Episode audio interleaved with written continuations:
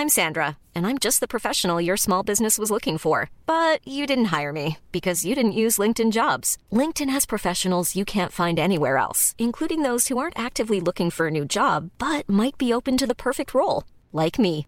In a given month, over 70% of LinkedIn users don't visit other leading job sites. So if you're not looking on LinkedIn, you'll miss out on great candidates like Sandra. Start hiring professionals like a professional. Post your free job on linkedin.com/people today. The following program is presented by the Nerdy Show Podcast Network, geeky programming for all nerds across the multiverse. All Nerdy Show programming is made possible by A Comic Shop, Orlando's number one comic shop and nerd destination, Nerdapalooza, the world's largest nerd music festival, and with the generous support of listeners like you. For more Nerdy Show podcasts, community forums, and learn how you can support this and other fine Nerdy Show programming, visit nerdyshow.com. Hello, this is Weird Al Yankovic, and you're listening to Nerdy Show. Baby, don't you know that I can love you more? If I were capable, you know I would for sure. But that's unrealistic, and after all, I'm just one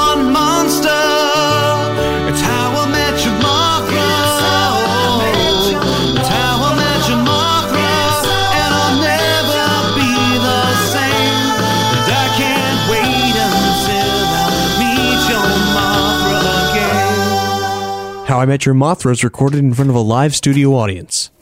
Beloved monster family, the king of all monsters is home. Joust, Gigan, Minilla, kids. What, are they at building kicking class? oh, Mothra dear. Sweetie. I bet you're in the kitchen. no, um, not in the kitchen.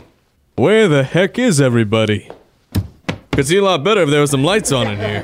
Go green, she says. I am green. I'm God freaking Zilla. I'm the greenest there is. Click. Click. No, just a Minilla. Why are you wearing a lampshade on your head? I'm a lamp. I'm a lamp, he says. Sweetie, why are you a lamp right now? No reason. I am but a humble lamp. Well then, lamp. Where's your mommy? She took cows to the Showpeachin salon to get her horn buffed. It's gonna take a lot more than those small beauties to make that girl presentable. Yeesh. Where's your brother, Gigan? N- nowhere. Son, your brother has anti gravity flight, not dematerialization. Asked me not to say. Teach a child to be polite and curious in the home, and when he grows up, he'll never be able to merge his car to the freeway. Son, would you rather tell on your brother, or feel the might of the guy who can keep you indoors with the TV off for the entire summer? Oh, please, please don't. That's more like it. You went out with those multicolored human kids. You have got to be kidding me! When I get a hold of that kid, he's gonna wish he was never hatched. At least he didn't ask what happened to the lamp. Ist das dazwischen geraten?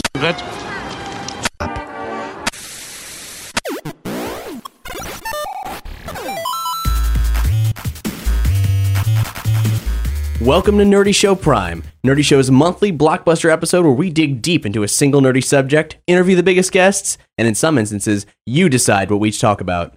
This is one such instance, and the topic is giant monsters and their natural enemies. Hi, I'm Cap. Hey, I'm Brandon. And with us, we have the hosts of Wicked Anime, our twice a month anime podcast here at Nerdy Show. We got the stupid awesome analyst, Jonathan, Hey, that's me. and a hard man with harder opinions, Andrew. Hello. We dare you to tell them apart. Yeah, that's, you're not going to be able to. It's not going to happen. Nope.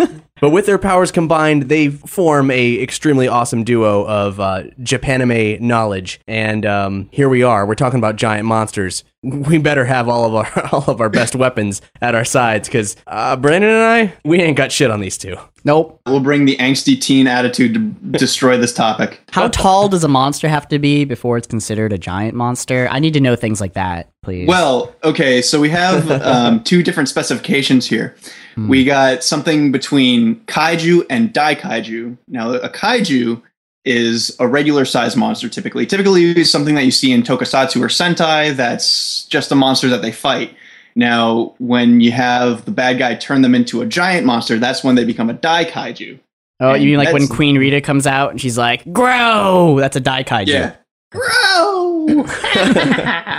Before we get two balls deep into this already quite in depth and informational giant monsters discussion, I should say that in this mm-hmm. episode, we're going to be interviewing some awesome people. We're going to be mm-hmm. talking to Simon Strange of Sunstone Games, the guy who's been a creative force behind some of the best regarded giant monster fighting games of all time from the uh, PS and PS2 era. He's developing a game called Colossal Kaiju Combat, which is a fan funded game. And also, we're talking with Matt Frank, a fan favorite giant monsters, particularly Godzilla artist, who's done some work on IDW's Godzilla comic series, various titles from that. And he's also the character designer of Kaiju Combat. So basically, we're interviewing two people that are currently working on kaiju combat. Right. And Matt Frank works on IDW's, you know, various Godzilla titles. Mm-hmm. And also I got a chance to talk with Eric Powell, creator of the Goon at Heroes Con. He was the first author to take on Godzilla at IDW, and he had a pitch that Toho rejected. So he shares that with us in this clip. Plus, Pacific Rim is out, so we've got our thoughts on that movie later on in this episode.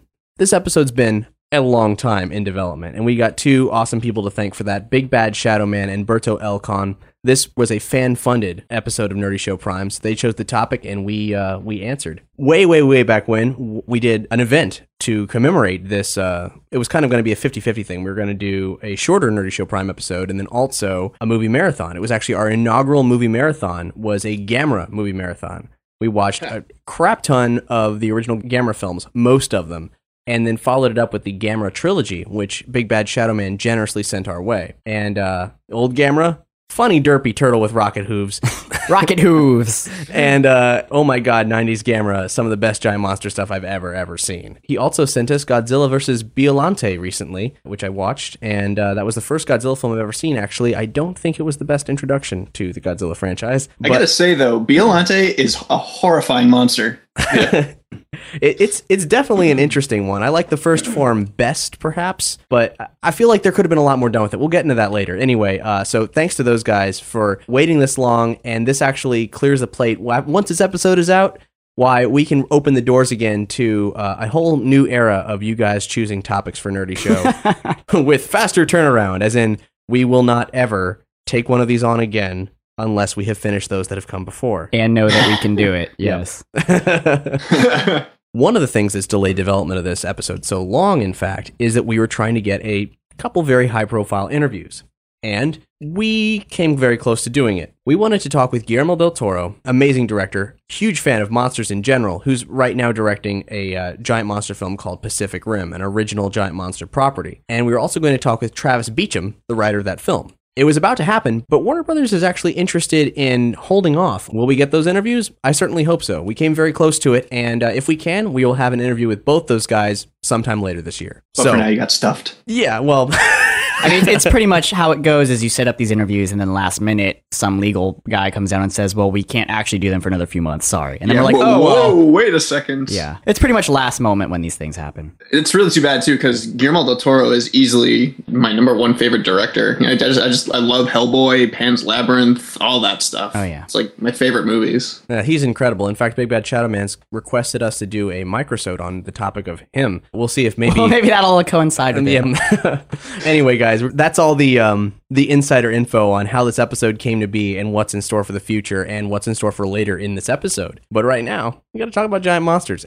As they're conventionally understood in this whole Godzilla giant monster destroying buildings framework, it's very much a creation of the 20th century. But in fact, you know, the idea does go back a lot farther. How far Human- does it go back? as far back as human imagination, more or less, you know, you could chalk it up to other things that inspired Godzilla, dragons and such. In fact, Guillermo del Toro, um, one of his reference pieces, one of the things he's, he looks to for inspiration for uh, Pacific Rim, is a uh, Francisco Goya painting uh, called The Colossus of a giant man walking behind some mountains and a town in a valley, sort of trying to capture that uh, that sense of scale and un- uneasiness that uh, it evokes.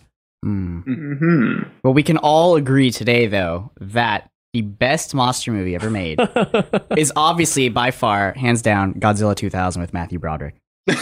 That Clearly the you- best you have- you- monster movie ever. Oh, Brandon, you you have just created a train wreck of information. I'm just saying. I mean, the okay, writing, the no, directing, That- the acting. That is Godzilla. I mean- that is Godzilla, Yeah. 1998. Oh, it's 1998. It's not Yeah, Godzilla, Godzilla 2000. 2000 is another movie, and that's actually made by Toho. Oh, Yeah, what I meant to say movie. was Godzilla 1998. I think 2000 was actually good. Yeah. Brandon, you know there's a new Godzilla movie being made, right? An Being made currently? American Godzilla film. See, the thing is, I don't have to know that because I'm always going to assume someone somewhere is currently working on a Godzilla film. There will always be new Godzilla films. Well, there hasn't been for 10 years.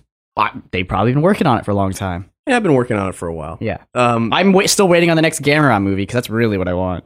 Yeah, I would definitely dig that if the same people that did the 90s Gamera was involved. Can you tell me about the new one? Do you know I anything can, about it? I can tell you some stuff about the new one. All right. Um, 100% less Matthew Broderick. 100% less, yeah. well, I- now I'm not going to see it. I hope Christopher Walken's in it then. oh no, it's Godzilla. it has a, an interesting development cycle and as you can imagine like anything that's a big well-known property no one can decide what to do with it but i think they've they figured something out and actually at last year's comic-con they showed a preview that is not leaked online at all except for a single still but it pretty much floored everybody that was there uh, it's directed by Gareth Edwards, and he's not known for anything save one film, a, uh, a, monster film, Great Britain sci-fi film from 2010. And the script's been written by a number of people, as you could imagine. It, does it keep getting revised and pushed What- back and revised and all that? Uh, yeah, that, that did happen. The good news is the last person to do a pass on the script, and they've already started filming, so this is legit, is Frank Darabont, the guy behind Shawshank Redemption and who started the Walking Dead television series and created that amazing first episode. So what you're saying is there's going to be a lot of emotions and crying in this Godzilla movie. Godzilla is going to floor like he's going to nuke a town and then he's going to start crying and like cutting himself and going why? and then he gets sent to jail. Yeah. Well, what I do know about it is that uh, Godzilla is said to be fighting monsters in this film and not just combating Matthew Broderick and the military. Now is this like is he fighting monsters over where he should be like in Japan or has he made his way to America or space? Well, here's a possible plot synopsis. This comes from a piece of uh, I'm not sure if it's casting or some basically some kind of industry paperwork hiring in Vancouver where they were filming. The monster is awakened by an undersea explosion and wreaks havoc on the citizens of Tokyo. Okay, so in Japan. Good. As far as I know, Not like space Tokyo. this is not by any means confirmed. And the movie comes out in May 2014. So who, who the fuck knows? Okay, cool. Here's a weird thing, though. A little something to think about while we're talking about all this stuff. Both films, both Godzilla and Pacific Rim, are being produced by Legendary Pictures and distributed by Warner Brothers. Hmm. Both of them. Mm. And at WonderCon this year, Del Toro expressed enthusiasm in a potential crossover between Pacific Rim and Godzilla. Oh my gosh. Oh my gosh. That would and be make cool. a sex LR. Just for no But reason. he stressed that no such plans were actually in place. However, holy crap, I mean, other than Toho putting their big rubber stamp on it, what else do you need? I mean, essentially, both movies are going to come out. If they both do well, then I think they'll make another movie where they basically combine them. I, I mean, how do you combine them? I don't know because they fight each other, whatever or whatever's going on well, in Pacific the- Rim. The, world in Or Pacific, they fight alongside each other. right. Yeah, there you The, go. the world in Pacific Rim sounds pretty well fleshed out. They'd have to be doing some very specific tweaking to make, you know, a readaptation of Godzilla. Obviously, a nuclear reactor goes off in Japan, and Godzilla gets sucked into another dimension, and then he's suddenly in wherever Pacific Rim. Well, is. there you go. Done. I just wrote just- it. Now do it. Or you could just run it like a regular Japanese film. I mean, Japanese films, when they make sequels in Japan, they're made to not be aligned at all. Like, they're, they're Makes no supposed to be sense. completely new stories. So let's just make a crossover movie with Godzilla and Pacific Rim for the crap of it. American audiences cannot handle that. no, my brain. No, I, I won't can't. know. I'll have to go online. I can't. I don't know what's going on in the movie. It was actually speculated for a while that the big the big surprise of Pacific Rim that was was that oh my god Godzilla's in it. But uh, let's get more in depth with with giant monsters. Well, here, okay. The other day, Yes. I ate. Here, and here's an analogy. I I ate way too much cheese, right? Okay. And you know, I was on the toilet and I was thinking to myself, giant monsters are a lot like my poops. You know, they're stubborn, they're large. Um, they're you know they can sometimes cause explosions, and there's sometimes lots of blood involved. So it was a pretty good analogy in my mind. What do you think? well, how, how much radiation was involved? A lot, a Yeah. lot. How a many lot of how many rads? Fifty-seven. I don't know. How, I don't know how many rads are involved. Thank you. Thank you. Brandon. You're well. I'm just putting my, my two poops in there for you, if you will. in Thanks. mythology, you know, like like we were saying, we got uh, any large thing the human mind can imagine. An unconventional giant monster, not often referred from say popular fiction, that early 20th century, predating King Kong and such, Cthulhu and all the other creatures created by H.P. Lovecraft that are so large they defy human reasoning. Yep. Definitely a big inspiration for a lot more modern monsters, actually. I don't know that it ever really entered into the minds of the people creating some of the Yeah, because Cthulhu Japanese is relatively new. monsters. W- new, but not newer than giant monsters. Newer, I mean, predates, you know, like I said, predates King Kong. It's a 20th century idea, Mm-hmm. but, well, or at least it's a 20th century creation. The idea itself is much older, but I mean, um, there's lots of myths and legends of giant monsters and phoenixes and dragons dating back you know, Yeah. thousands of years. Don't know where they came from. Um, and- Obviously, stories. Grendel from Beowulf, Mm-hmm. meant to be larger than human. We could go on, but I think we all know why we're here. The motherfuckers that beat each other up and stomp on buildings. Um, Was that the wolf, the dinosaur, and the monkey guy? right. Okay, got it. What, what are you talking about? Rampage. Rampage. Rampage. Yes. oh, shit, of course. oh snap! Jeez, he was fun. How weird was it when that lizard just turns into a nude woman? I mean, when I was a teenage, like, I'm not a preteen even, like, I was like, I was in the arcade, it's like, oh my god, can they do that in a I would- video game? I would just keep getting to that scene and watch it over and over again. Yeah. It'd give you a reason to die. Mm. In the N64 updated version, the World Tour game, they didn't cover themselves up. Whoa. You can see Pixel Wang for for some of them. On a Nintendo that's ballsy, system, that's- Nintendo. That's, the one thing they've never censored. Wow. Mm-mm. Mm. I'm just gonna watch scenes online. Yeah, I'm gonna do it right now. okay, so um, King Kong. King Kong is what inspired Godzilla, and then, Yeah. If Is it you really? think about it, I mean, Yeah. kaiju is a Japanese term, but King Kong actually is te- the first kaiju. Yeah, technically he's the first Hollywood kaiju eh, or movie kaiju, and that was like back in the 1930s. Wow, and that actually predates any Godzilla stuff. Yep. Yeah. As a matter of fact, the Toho Company of Japan, who is like nowadays like the Universal Studios of Japan, they took a lot of influence from King Kong itself to create what they have now as their franchise, which is the kaiju movies. So you're saying they owe us? They they once again stole something from well, America. you know, they, they, you know, they, they owe us even further for Godzilla because Godzilla was inspired by the nuclear holocaust at Hiroshima and Nagasaki, so they owe us. They, owe us twofold. They owe us for bombing them. yeah, they. yeah. I think. Yeah, We- Good thing we don't have any Japanese listeners, or that, that would upset I'm just, them. I'm just saying that. I'm so glad they've forgiven I'm- us for that. that I am. I am sorry. I don't know. I honestly. I think the secret is they haven't. honestly, I was in, in watching Godzilla versus Biollante. I don't think they have. no. I, I had a teacher, one of my animation teachers, who lived in Japan for a while, and he said that a lot of them are happy about it. That it happened because it saved them from governmental tyranny. Wow. Back to giant monsters. Right, back to giant Yeah. monsters. Yeah, the atomic age is really beyond the inspiration of King Kong. The atomic age is what inspired these things because I mean, there's a message in most of these films. Like, don't screw with the environment. Don't Yeah. screw with things that you have no don't control. don't screw with nature. Don't let science be irresponsible. It inevitably always comes back to the atomic bomb, and then like even um, global warming and such. But like before, it was something that was very rampant in the public consciousness. The Japanese were dealing with that in their films and kind of a more theoretical, really schlocky, bad sci-fi kind of way. But you know, it was on their minds. It worked for the time. Yeah, it still makes sense. I mean, they're still making Godzilla movies now and kaiju movies, which has got to say that like it means something to them. Just the fact that they you know keep on making them, it's just almost like it's a cultural thing. I, I don't know what to compare to here. I, if you give me a James little bit of time, I probably think maybe. something to compare to. I think it's a lot like James Bond. But that's a British thing. Well, it was. I It's don't- kind of a hybrid at this point. I don't really know what It, it they is. ma- they make those British films with Hollywood money. So you tell me Yeah. whose it is. It's like the Saw movies over here. they just keep going and going. They just it's just a cultural thing. You don't know why. Do you think the the new like nuclear disaster over there has kind of sparked more interest in creating Godzilla films? I don't think so. No, you're like no, no, definitely not. But now Godzilla could Well- come out of another side of Japan. well, I mean, It's true. Toho has extended the license to America again. So, but that's bad. Yes.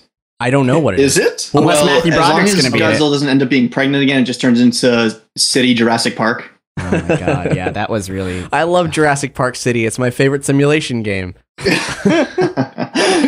Uh, That he- was terrible. Fuck you, Matthew Broderick. I'm sure he had It's everything it to do with not that his movie. fault. I don't It is care. not his How do you go from Ferris Bueller to that donkey shit? it was. well, did you see Tower Heist? I don't know, man. Anyway, let, if let, since we're on the subject of Godzilla, since we're talking about We're this, always on the subject of Godzilla. this new thing, we you know I think we're probably going to be on the subject of Godzilla for most of this show, so that's fair. But um, the Comic Con presentation here's a here's a blow by blow description of the trailer that everybody saw. The idea is that this is going to be something that is actually for Godzilla fans and puts what people love about classic Godzilla in a format that will attract modern audiences. So he's got two machine guns now. Totally. Giant, giant machine guns. Unfolding to Robert Oppenheimer's I Am Become Death, the Destroyer of Worlds speech, the trailer started with some footage of huge urban devastation, shots of buildings smashed to peaches, pieces. I'm sorry. Buildings smashed to peaches. They were great. cobbled. Why won't my mouth work today? I like smashed to peaches. I love that. I want a shirt that says that now. That sounds like a good band. Hey man, check out my band, Smash to Peaches. We catch a glimpse of a train apparently trampled by a giant foot, and then a building with a huge hole through the middle, as though Godzilla had walked right through it. And then a curving shot finds Godzilla or some kaiju's body apparently dead on the ground, arms revealed as Oppenheimer talks about Vishnu's many arms. Cuts to a logo and the famous Godzilla roar, and then we're back to a shot of Godzilla alive. The shot tracks up his back, it comes to head level just in time for him to turn around, show his slightly stub snouted face, and roar again. And uh, they said the creature design is astonishing. It's very grounded. And that description was from a bleedingcool.com article that was published just after the Comic Con presentation. You know what that reminds me of? Mm. Cloverfield. Well, we don't we don't talk about that, but I think that was an amazing monster movie. I've actually never seen it. Oh, you screw serious? you, yeah, dude! I, I really wanted to. it's, yeah, it's really good. It's really good. so good, dude. If you like J.J. Abrams. I, I do. Yeah. At least Okay, can then you'll then you'll definitely like it. I think I do. Damn, you haven't seen it? You're gonna have to stay up till 4 a.m. tonight again. No. so one thing that the director said at this presentation was the film is grounded and there's nothing sci-fi about it. And I think that's that's a weird thing to say. Nothing sci isn't Godzilla in itself sci-fi? Uh, uh, Technically, like how he's you know so where he comes from. So is it fantasy? What is it? Because there's a giant monster walking around. It's not sci-fi. That's the only other thing that I can think of is fantasy. Well, it could be modern age. Like it, maybe he means sci-fi in the sense that it's a modern day. Like we're not shooting lasers at Godzilla or anything like that. Maybe he really did just walk into a nuclear chemical plant, which exists, Right. And then the military fights him, which exists. so we won't see a hovering Super X2 fighter with a mirror thing that blasts his nuclear beams back at him. Yeah, or giant space lasers. But we've got giant space lasers now, right? So it's not really sci-fi if we use them. I think we have space missiles. I oh. don't know if we've gotten to lasers yet. All right, so let's cut to our first track. This is from Tribe One's Dirty South Swamp Thing EP. It's called Kaiju Crush, Kill, Destroy. Attention, everyone. This is an emergency broadcast. The unpleasant noise you are about to hear coming from your radio is not a mistake. Please do not turn off your radio, but turn up the volume on your receiver as high as it can go so that you can make the sound we broadcast as loud as possible.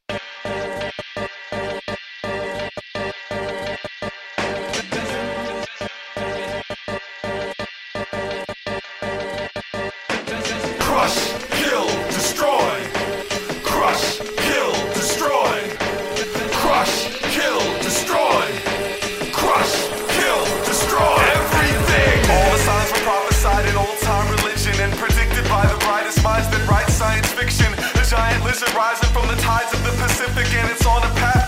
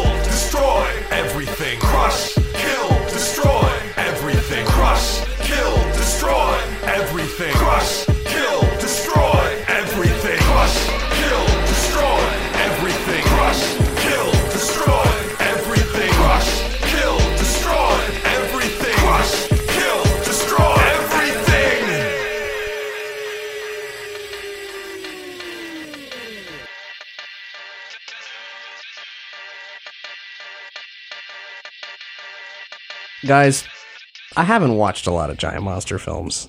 Okay. I really haven't. There was this thing on TV back when I was a kid called Sushi Cinema. Uh, I'm not not sure how racist that is. Um, Just a uh, little. and they'd show old old Japanese films of a variety, and sometimes there were giant monster stuff, but mostly it was funky movies about like moss men and other weird Japanese shit. So I didn't really get as much giant monster exposure as I probably should have. The Gamera movies, the modern ones, really truly blew my mind. I mean, they're uh, as far as things post Jurassic Park, like film productions inspired by Jurassic Park, we had countless pointless monster films that came out of that fanaticism and people realizing that they could maybe do something similar on a smaller budget, but really I feel that these Gamera films are the only worthy successors of the influence that Jurassic Park had on cinema. They're so fucking good. You know, I first heard of Gamera actually when MST3K did like a viewing of it and a spoof of it, and that's when I first learned of Gamera, which I, I- thought yep. was funny. I think a lot of people did. I mean, Yeah. there's the Gamera song. Gamera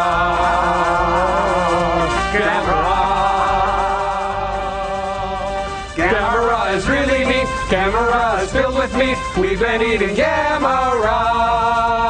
Shell, teeth, eyes, flames, claws, breath, scales, fun.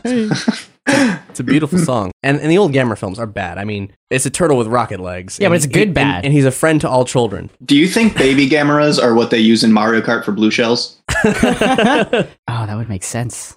No, it wouldn't. Do you think that Bowser has taken an influence from the uh, kaiju genre? Oh, hmm. That's actually a good question. Yeah, I mean, yeah, he kind of has like the snub nose thing going on f- as far as a Godzilla creature goes. And he's got, like, Godzilla looks like bits. a chubby kitty, a chubby, scaly, mud-covered kitty cat. I don't I don't see that, but I guess you do for some reason. So um, I mean Bowser Bowser or Koopa or whichever fucking one you're talking about, he is giant in some of the games. Yeah, I'm, I don't I'm know talking anymore. specifically about King Koopa from the Super Mario Brothers Super Show. Well, no. I'm not. I'm not talking about that. I'm talking about Bowser from the video games. Well, he is he is gigantic in Mario 64, but in the other games he's really small. Well, he has exploded in size in the past. There was a there was that. Well, I think he only started off small because of like graphical oh, limitations. sure. There was a crazy thing that happened in what like Smash Brothers Melee. Oh yeah, Where he the- can where go they giant? introduced Giga, him- Giga Yeah. Bowser. Yeah. Yeah. Yeah. that was scary. I guess he does have some, in- you know, he does take influence from that. Um, We didn't talk about hentai monsters yet. There's giant monsters all over hentai. that's right. Well, all and- over. I don't know that and- much. and- okay, so we got to touch on two very important things here. Two things that probably overshadow most aspects of this conversation. Obviously, I mean, obviously, that is hentai monsters and um, macrophilia. Like we just we got to touch on these Oh. things. Explain macrophilia to me. Uh, macrophilia is a m- mostly internet-based fetish of someone being gigantic and possibly using buildings as dildos. Oh, Guys, we haven't even talked about hentai on our show yet. yeah. Well, this is going to be a first. We're breaking new ground and a whole lot more. But you know, you got your little blue girl. There's Right. some giant monsters in there. Which was the first one? No, no. What about Well, Arats? There's the ninja Aratsuka Doji. Yeah, Oh, yeah, te- technically it was Eruska Doji. Yeah, that's right. That's pretty much all I've watched. Have you have you seen like the classic painting? Just like an Edo period painting of the woman, and there's like an octopus around her. Yeah. Like, that was the first tentacle ever. It was like way back in ancient Japan art. They love it. So they've just Yeah. been perverted since their whole existence. Well. I mean, it's a cultural Oh, yeah. thing. I mean, uh, the octopus is a major part of Japanese culture. And sexual experience. Well- In fact, I've learned that when you become a man over there, you must mate with an octopus. Do you not know of, of the, the ritual ceremony where the young girl wa- wanders to the tide pool and opens herself up to the tide so that an octopus may find its way inside? Is it red tide? Because it, It will be, be. when she's done. Oh. Okay, how about some fact? Did you know the reason why they created the tentacle monster? No. It's so that they could get around um, The censorship the laws. censorship laws. Yeah, because you know how in Japan all regular pornography is censored. Yes. Well, if it's not a real human bit, then they don't need to censor it. Oh. Okay, well, you were saying that there was something before La Blue Girl. I saw La Blue Girl on, Ratsukadoji. On a, a, a bootlegged VHS co- in high school, probably. Awesome. All I, I all probably passed those around actually. All I really remember is that her pubic hair turned into a bunch of golden needles and shot into someone's eye. Oh, she- yeah, that's one of her moves. She's like strong as steel, and they turn into little spikes and shoot at someone. That It turned into, like, definitely blew my mind more than anything else in there. That was the most unexpected thing that happened. It was also um, the age before they knew how to animate rough sex. So all like rape scenes were still very casual and traditional. huh.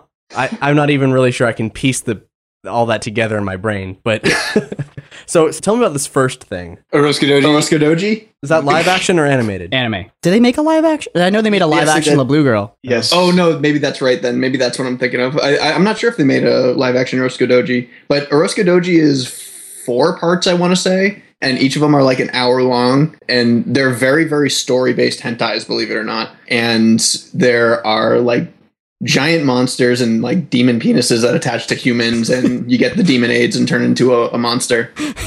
Oh man, you got the demon aids, son. Yeah. How how long ago was that made? I want to say it was an 80s anime. Probably. An 80s, uh, like like we said, it was one of the first tentacle hentais ever released. Yeah. Wow. It's a specialized thing. What I think is interesting about the, the macrophilia thing is that to someone who's really into it, I'm sure it's not particularly funny, but it's mostly funny. Yeah. I want to I want to say generally, if you have a fetish, you realize it is bizarre and weird because thanks to Japan, I have a lot of fetishes now. Um, macrophilia not being one of them. I might. no, just kidding. No, yeah. Neither of us are macrophiliacs. Anyway, yeah, I think you do have a realization of this is weird, but I don't care. I like it anyway. This is my fetish. Being weird, fine. You know, we all got those. But I think macrophilia more than most is just pretty funny. If you put a building in your butthole, that's funny. you, you don't need to be giant to try, start doing that. Just go up to any like bank or like building on the corner and just try to shove some of it in your butt and just just keep going until you can get as much in, as possible and just see what happens because shit's gonna get real and it's gonna be hilarious. This is a nerdy show. This we is not- condone this. This is not a formal. we condone this. It, we, this is not advice. this is how. What, what is that thing This is- when they is- protest against Wall Street? This, this is, is- how they should have done it. This is not a call to action. This is how they should have done it. Start putting Wall Street in their butt. That would have had way better results. and I think the pepper spray would have burned a lot more in certain crevices. Whatever, so- they're still gonna have to clean the poop off the bricks at the end of the day. So you still win. Wall Street's gonna smell like poopy. Anyhow, What has happened? what is happening here? I know I'm bringing up some pictures of macrophilia. and then like, Whoa. the, the other into it is that maybe you want somebody to be giant so you can be normal size but also be small. Did you know? I, I read this somewhere. I forget where. I think it was on a cracked article. Uh, apparently, the parts that they cut out in the New Age version of these stories, but Gulliver's Travel is both sides of these stories. Really? Yeah, there's a an opposite to the Lilliputian world. Yeah. And they both have sexual content in them. Hmm. I'm interested in that. I'm interested in reading ye old macrophilia. I need Yes. to point out. I need to point out because I just searched online for a bunch of macrophilia pictures. There's a lot of really giant men doing stuff with a lot of really tiny men. and that's really all the images I'm getting right now. I don't see buildings going in people. I see a man sitting on a building with a man sitting on his dong. No, if no, that's no, macrophilia, I'm not down. It's a, it's a lady. I'm not really down with it's a lady lying back on a train. Uh, she's gigantic. She's lying in the countryside with some train tracks between her legs, waiting for a train. That's Yeah. macrophilia. Well, well, I mean, it, you know, it's both kinds. But hey, Brandon, your search specifications, they know what you want. apparent Give no, in- give into no. it. Nope. Okay. Anyway, are these giant monsters? Well, I guess it depends on what they're doing. Any abomination, you know, anything that is not average human is truly a monster. Did you know that Frankenstein fought giant monsters in Japanese cinema? um, No. Yeah, I want to- to say yes, but I don't remember anything specifically. These were Toho films in coordination with UPC in America. It's a giant Frankenstein and a, a giant monster. I haven't seen these things. I've only seen some posters. There's some articles I touched on but didn't really get too in depth on when I was reading up on this. And in a lot of ways, you know, the rubber suit giant monsters, they're neat. They can do a lot of stuff, you know, technically speaking. It's easy to conceal places where explosions can come out and all that. Hmm. But something is a bit more disturbing when it's actually just a, a, a human-y thing, you know? Yeah. That's interesting because that brings up the kind of show like Ultraman, which that was a TV show, and then Toho Company actually did some Ultraman movies for those as well. And and what Ultraman is is is just a guy in a suit, you know, an alien suit that allows him to grow to giant sizes to fight monsters. Yeah. And, and Ultraman is a staple in the kaiju world because, well, I don't know if you want to get into this now, but he's one of the first defenders. Yeah, well, I mean, it's only right that at some point we touch on the natural enemies of giant monsters, which would be the Ultramens, the Super Sentais, and apparently Frankenstein. As I'm looking at these images that are creeping me, Teenagers with out. attitude. Five teenagers with attitude, obviously. They are just like fire ants, those teenagers with attitude. giant monsters trying to have a picnic, bunch of teenagers with attitude getting all their food. Um, sugar, spice, everything nice. Also, main ingredients to fight Oh, yeah. monsters. what are Chemical X. what are, what are you talking about? Come on, dude. Powerpuff Come Girls, on. get with it. Do I have to spell it out for you? I um I didn't grow up with cable television. Man, I didn't grow up with Powerpuff Girls. I was like in my teens watching I that shit. didn't watch it. I'm I'm sorry. Yeah. Well, there's a new series coming out of it now, so. What? There was an anime series they made of it too. Yep, Powerpuff Girls Z. These guys are professionals. so Frankenstein looks like a giant caveman, and it's actually really creepy to see a gigantic man tear open the face of something that kind of looks like Godzilla, but it's kind of a ripoff, so it's not Godzilla. It's really creepy looking, actually. He doesn't look like Frankenstein, just like a Neanderthal man. I imagine that it's- Golzilla. ba- based on the poster I saw, I, I imagine this being actually a lot more like the Francisco Goya painting, like just the disturbing image of. Can you imagine being a little kid waking up at night and looking out over the over the countryside and seeing a giant man lumbering through the mists of nightfall? That doesn't sound. Holy crap. Actually, there is a brand new anime called Attack on Titan, Uh huh. and it's about that. There, there's these um, human, but there's a race of titans. They're giant people, and all normal humans have are living like for a hundred years. They've been living in these giant walled cities that are like a hundred meters high to keep all the titans out. Wow, that sounds. And cool. it's a brand new series, and it's actually really good. Yeah, the the first episode was actually really terrifying. Like they the sense of chaos that they created and the sense of mortality and the sense of fear was all very real and it's really really well written. It Yeah. was scary. The sense of what would happen if a giant person who's really evil just walked through your town and destroyed it. Yeah, the way they the way they described the Titans was uh, they didn't hunt the humans for food source, but more for pleasure. Like they look like they enjoy it when they kill people and eat them. Wow, Yeah, it's pretty terrifying. that sounds awesome. So has that been translated, or is that how do you how do you how would I watch subs. this? Fan subs. we okay. we have our websites where we get all of our cool stuff from. That that's where we get like all of our review material. Yeah. And for anybody out there who doesn't agree with that, if we like it enough, we will buy the DVDs of it afterwards. It's Just want to make that clear. those are similar rules that I live by when it comes to import stuff that is not making it convenient for me to appreciate it in, in the way hmm. common to a capitalistic society. Nerdy Show's official stance is we only download things we already own. Just because yeah. we can. So apparently, there's this thing called Chojin Sentai Jetman, uh-huh. and I don't know if it's a show or what, but it features giant monsters based more on traffic lights, faucets, and tomatoes. It says, Yeah, so on yeah. weird like objects instead of just gigantic monsters. I too read that entry and I really want to know about that. Do you guys know anything about that? no, I don't. It actually sounds like a lot like modern day, like they modernized yokai. And if you don't know what yokai is, it's it's like um, ghosts that can take over materials, kind of like um, yeah, like the paper lantern monsters and the umbrella monsters and stuff like that. It sounds yeah. kind of like Sailor Moon problems. It looks like Power Rangers, is what this show looks like. yeah. Okay. Um, I have heard of it, but uh, I don't know too much about it. It's Power Rangers fighting giant sink monsters.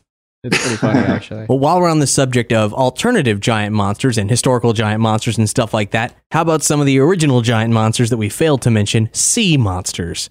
And when we get back, we'll be talking with Simon Strange and Matt Frank. This is a song called Sea Monsters by Captain Dan and the Scurvy Crew from their record Rhymes of the Hip Hop Mariners. Hear stories monsters in the waters, endless counts of horrific manslaughter. Sailors tell tales of beasts on the sea. What they don't tell you is that the worst one is me. You hear stories of monsters in the waters, endless counts of horrific manslaughter. Sailors tell tales of beasts on the sea. What they don't tell you is that the worst one is me. What we gonna do with sea monsters? What we gonna do with sea monsters? What we gonna do with sea monsters? We gonna kill 'em and grill 'em. We be the nautical lobsters. What we gonna do with sea monsters? What we gonna do with sea monsters? What we gonna do with sea monsters? We gonna kill 'em and grill 'em. We be the nautical lobsters. Bitch, smacking the kraken, and on his flesh we be snacking. The pepper we packin's enough to burn up and blacken. The sea monsters be a meal I agree. Chum in the breeze just fills me with glee. We hunt off the keys, harpoons off the beat. We live off the scream and eat off the ski. A feast for me party, this is buffet for me hearties. On a water safari, giant squid calamari. Leviathan chowder and monster crab cakes. Our guns filled with powder blow up serpent snakes. Kirby mates be the bait, there will be no debate. Throw them over with weights and then the bites we await. To fish giant sturgeons, we use them fair virgins. They always be yearning for fresh meat submerged. Great whites never put up a great fight. They might if me crew hadn't taken a bite by the night. That's right. What we gonna do with sea monsters? What we gonna with sea monsters? What we gonna do with sea monsters? We gonna kill 'em and grill 'em. We be the nautical lobsters. What we gonna do with sea monsters? What we gonna do with sea monsters? With sea monsters? We gonna kill 'em and grill 'em. We be the nautical lobsters. I bitch slap Leviathan in his chin, wipe off his smug little grin, send him for a spin back to where he's been. He tried to win, but his eye is thin like the kraken who I tore limb from limb from limb from limb. On a whim, snapped him like a slim Jim. Much to his chagrin, what a has been. Chases blood with gin. Sea monsters just can't win. I've made giant squid on endangered species. Scylla, please, I killed her with these. Sea monsters freeze when they see me on the seas. When it comes to slaying them, I've got the expertise. I'm the greatest terror in all the ocean. Move over Tiamat, this is your demotion. I skin the Yakumama and turn it to lotions. My rhymes keep the ocean in motion. What we gonna do with sea monsters? What we gonna do with sea monsters? What we gonna do with sea monsters? We gonna kill 'em and grill 'em. We the nautical. What we gonna do with sea monsters? What we gonna do with sea monsters? What we gonna do with sea monsters? We're gonna kill 'em and grill 'em. We be the nautical lobsters. You hear stories of monsters in the waters, endless counts of horrific manslaughter. Sailors tell tales of beasts on the sea. What they don't tell you is that the worst one is me. You hear stories of monsters in the waters, endless counts of horrific manslaughter. Sailors tell tales of beasts on the sea. What they don't tell you is that the worst one is me. What we gonna do with sea monsters? What we gonna do with sea monsters? What we gonna do with sea monsters? We gonna kill 'em and grill 'em. We be the nautical lobsters. What we gonna do with sea monsters? What we gonna do with sea monsters? What we gonna do with sea monsters? We gonna kill 'em and grill 'em. We be the nautical lobsters.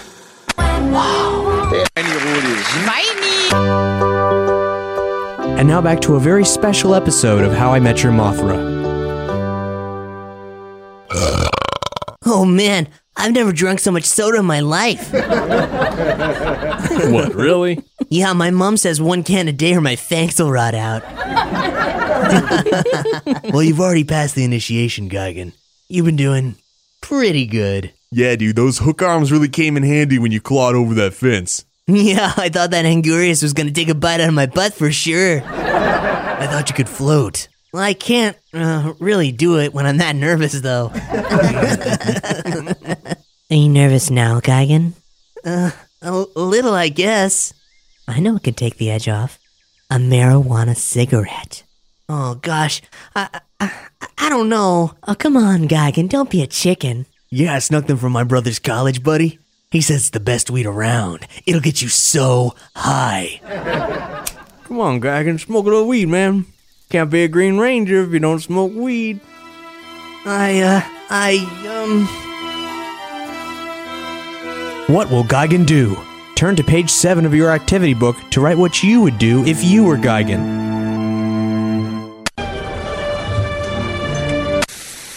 With us on the phone, we've got Simon Strange, the head of Sunstone Games, and Matt Frank, fan favorite Godzilla artist working on IDW's Godzilla comics and also the character design for Kaiju Combat. Hello, thanks for having us, Cap. Gentlemen, Kaiju Combat is something that I've been hearing about for a very long time, and it's all coming together. It's a giant monsters fighting game in the style of basically everybody's favorite giant monster fighting games. Yes, that's that's perfect. yeah, that sums it up pretty well, I think. Yeah. Simon, you developed some of the original Godzilla games that everybody knows and loves, like uh, Godzilla Destroy All Monsters, Melee, Save the Earth, Unleashed. I was wondering how this independent project that you're, you know, you've started from the ground up came to be. Well, let's see. It actually it started about one year ago. Basically, uh, Matt and I started talking about what it would take to to do a new Godzilla game. I mean, all the time people are saying, "Or is there going to be another Godzilla game, a fourth Godzilla game?" You do a, a search for fourth Godzilla game or YouTube videos. When's there going to be a fourth Godzilla game? And I just come back from the GDC in March, and I really had this feeling that there was money out there. That was that was the big uh, impression I got out of GDC. Everywhere I went, people were talking about Double Fine getting all this money from Kickstarter, and I was like, maybe I could get enough money to license the engine and make the game. And I'm like, how cheaply could I make that game? Because you know I've made this game four or five times already, right? And I was like, I think I know exactly how to do it, and I think I, I have all the people. I know exactly how to put it all together really cheaply. And I sort of came up with a number, and I went to Kickstarter, and you know, I, I got Matt on board and sort of talked about it. It was unclear in the early stages exactly what his role would be or how big a, a role he would have. Uh, but we kind of got that number. We went to Kickstarter and we tried and we failed. Yeah. Um, we didn't do enough press. Uh, my timing was bad. I, I started right before July 4th weekend. Uh, we didn't really have any sort of community built up ahead of time or anything. And I was just, you know, excited to get the money. I didn't have any time to put any art together or really much of anything. And it was funny because both Kickstarters, which we'll get to the second one, of course, but both Kickstarters went live right when I went on a big trip. So, first time, of course, is when I was at G Fest in Chicago, which is the big giant monster convention. So we failed, didn't get our money. We got, I think we raised $35,000, which the way Kickstarter works is we actually, you know, collect zero. Right. So uh, we had no money, but we had this idea, right? And now we had a, a list of a few hundred people who were interested in the project, but we couldn't just move forward with nothing. So then we kind of reached out and said, all right, well, some of you had said you were willing to pay $500 to get your monsters developed. So I was like, well, are any of you willing to just give us that money up front, even with no guarantee that we'll make the game? And we, we got seven people. Uh, we were going to go for six, but then we, we up, upped it to seven. We got seven people. And so we took that $3,500 and we used it to register kaijucombat.com and we bought some forum software and we started building our community. And we spent about four and a half months building our community and getting our first seven original monster concepts designed up. And we got our uh, design wiki up and running and we sort of really established our community Part of the advantage of, uh, of having the Kickstarter and going live during G Fest and drumming up some interest is that some of our collaborators, some of our people who uh, contributed their $500 actually came out of G Fest. The creator of uh, Mora Titan, my personal favorite monster, he was only 11, I think, when he pitched the monster idea to me at my table at G Fest, and I was like, "That's awesome! Email me, and we need to make this happen. Quick, try to figure out." I remember he was just he, he was standing there at my table with his with his mother and father, basically begging like. Mom, Dad, uh, don't we have all? Don't we have like money you were setting aside for me or something?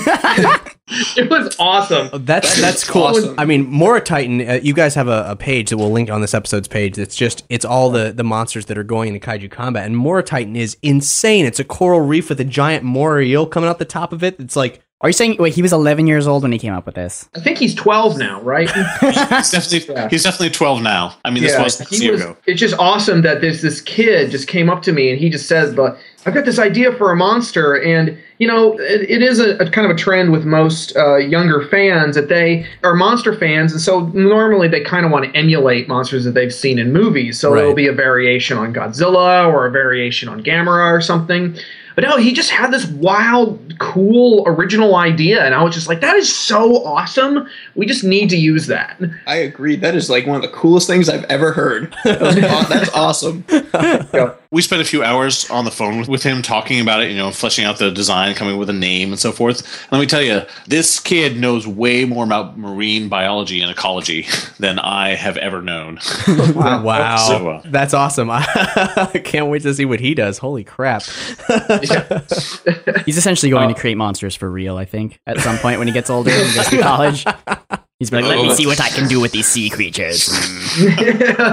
So we had our, you know, thirty five hundred dollars, and basically used that as money to kind of get the concept art together and the, and the wiki and, and really build up our community. So then when we launched the second Kickstarter in November, we were able to immediately point people to forums. And so I think we had 400 registered and active members on the forums when we started the second Kickstarter, right? Mhm. And then we went live and I think we had 4,000 members within 2 weeks. Um, nice. yeah, so we, we just exploded, and we have uh, an incredibly large number of people. We're at uh, whatever 2,500 discussion threads and almost 100,000 messages on the forums, and those have only been live six months. So it's pretty busy. I try to keep up with everything that goes on there, but it is uh, overwhelming some days. Anyway, so we built up a community, and we made our, our funding target on the, the Kickstarter the second time around, and so we started then getting new collaborations with characters on their monsters, uh, and we started doing our, our votes on different systems of the game, people deciding how it's going to be, and so forth, and really just trying to build the community. And so now we have a whole lot of projects. It's not just the Kaiju Combat video game anymore. There's also all these other sort of like secondary and tertiary things that are going on, just trying to build that community and get everyone as excited as possible. Man, that's really cool. Now, just so for everybody out there to like get a grip on what exactly Kaiju Combat is, as I understand it, it's a giant monster fighting game. You two giant monsters face off, and Up to uh, four, I thought. Up, up to four. Awesome. Okay. Uh, buildings are destroyed, terrains are leveled, and it is a constantly expanding game. Yes. Um, well, I, I will. I will pull back a little bit. We are not destroying the terrain. We, Okay. we have destructible objects and, and buildings and boulders and, and stuff like that. There's going to be a lot of destruction, but not terrain deformation.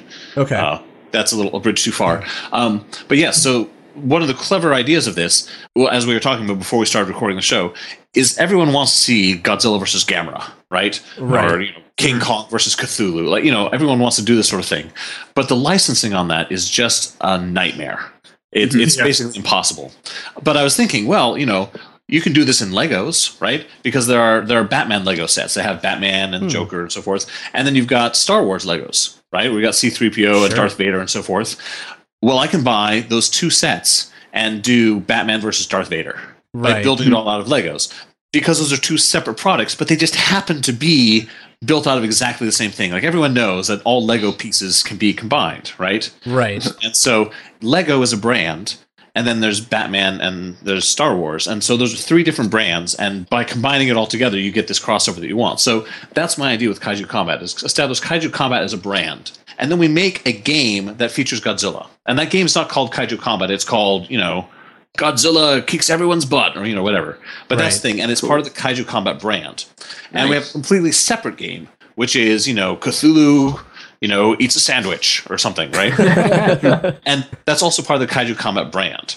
Uh, and then if you buy both of those games, you have all the assets and resources, and they're all built on exactly the same platform with the same controls, just the way those Lego pieces are. So you can take those home, get them on your local PC, and you can just mix all the assets. So no no individual release would ever cross those IP lines where you know we're selling them individually. People who are getting royalties, it's all very clear and, and well delineated. Uh-huh. But on you know within the privacy of your own home, you can just take those asset folders and you can load them in whatever you want.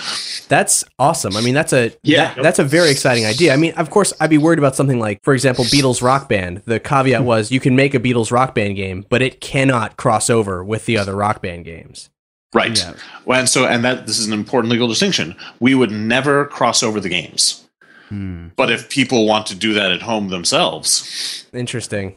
That might just all work perfectly. And and you could, for example, host a four player multiplayer featuring these characters privately on your own server or whatever, and no one. In fact, even do it publicly because if I have added a, a resource folder to my, you know, Cthulhu eats a sandwich, right? Right. And if I've added in some other resources and loaded up, and then I play with you online, uh, you will see the resources that I've loaded because I've just loaded it as part of this game that we're all playing. Interesting. Okay. yeah, isn't that it's kind of in the same sense that you know how in Skyrim people made a My Little Pony mod? No, nobody can do anything about making a My Little Pony mod for Skyrim. You know, you just have it in there. Exactly. But if you if you tried to say we have My Little Pony content and sell it, that would absolutely not be okay. Right. Right. Yeah. Yep. Are you hinting that you might have My Little Pony content then?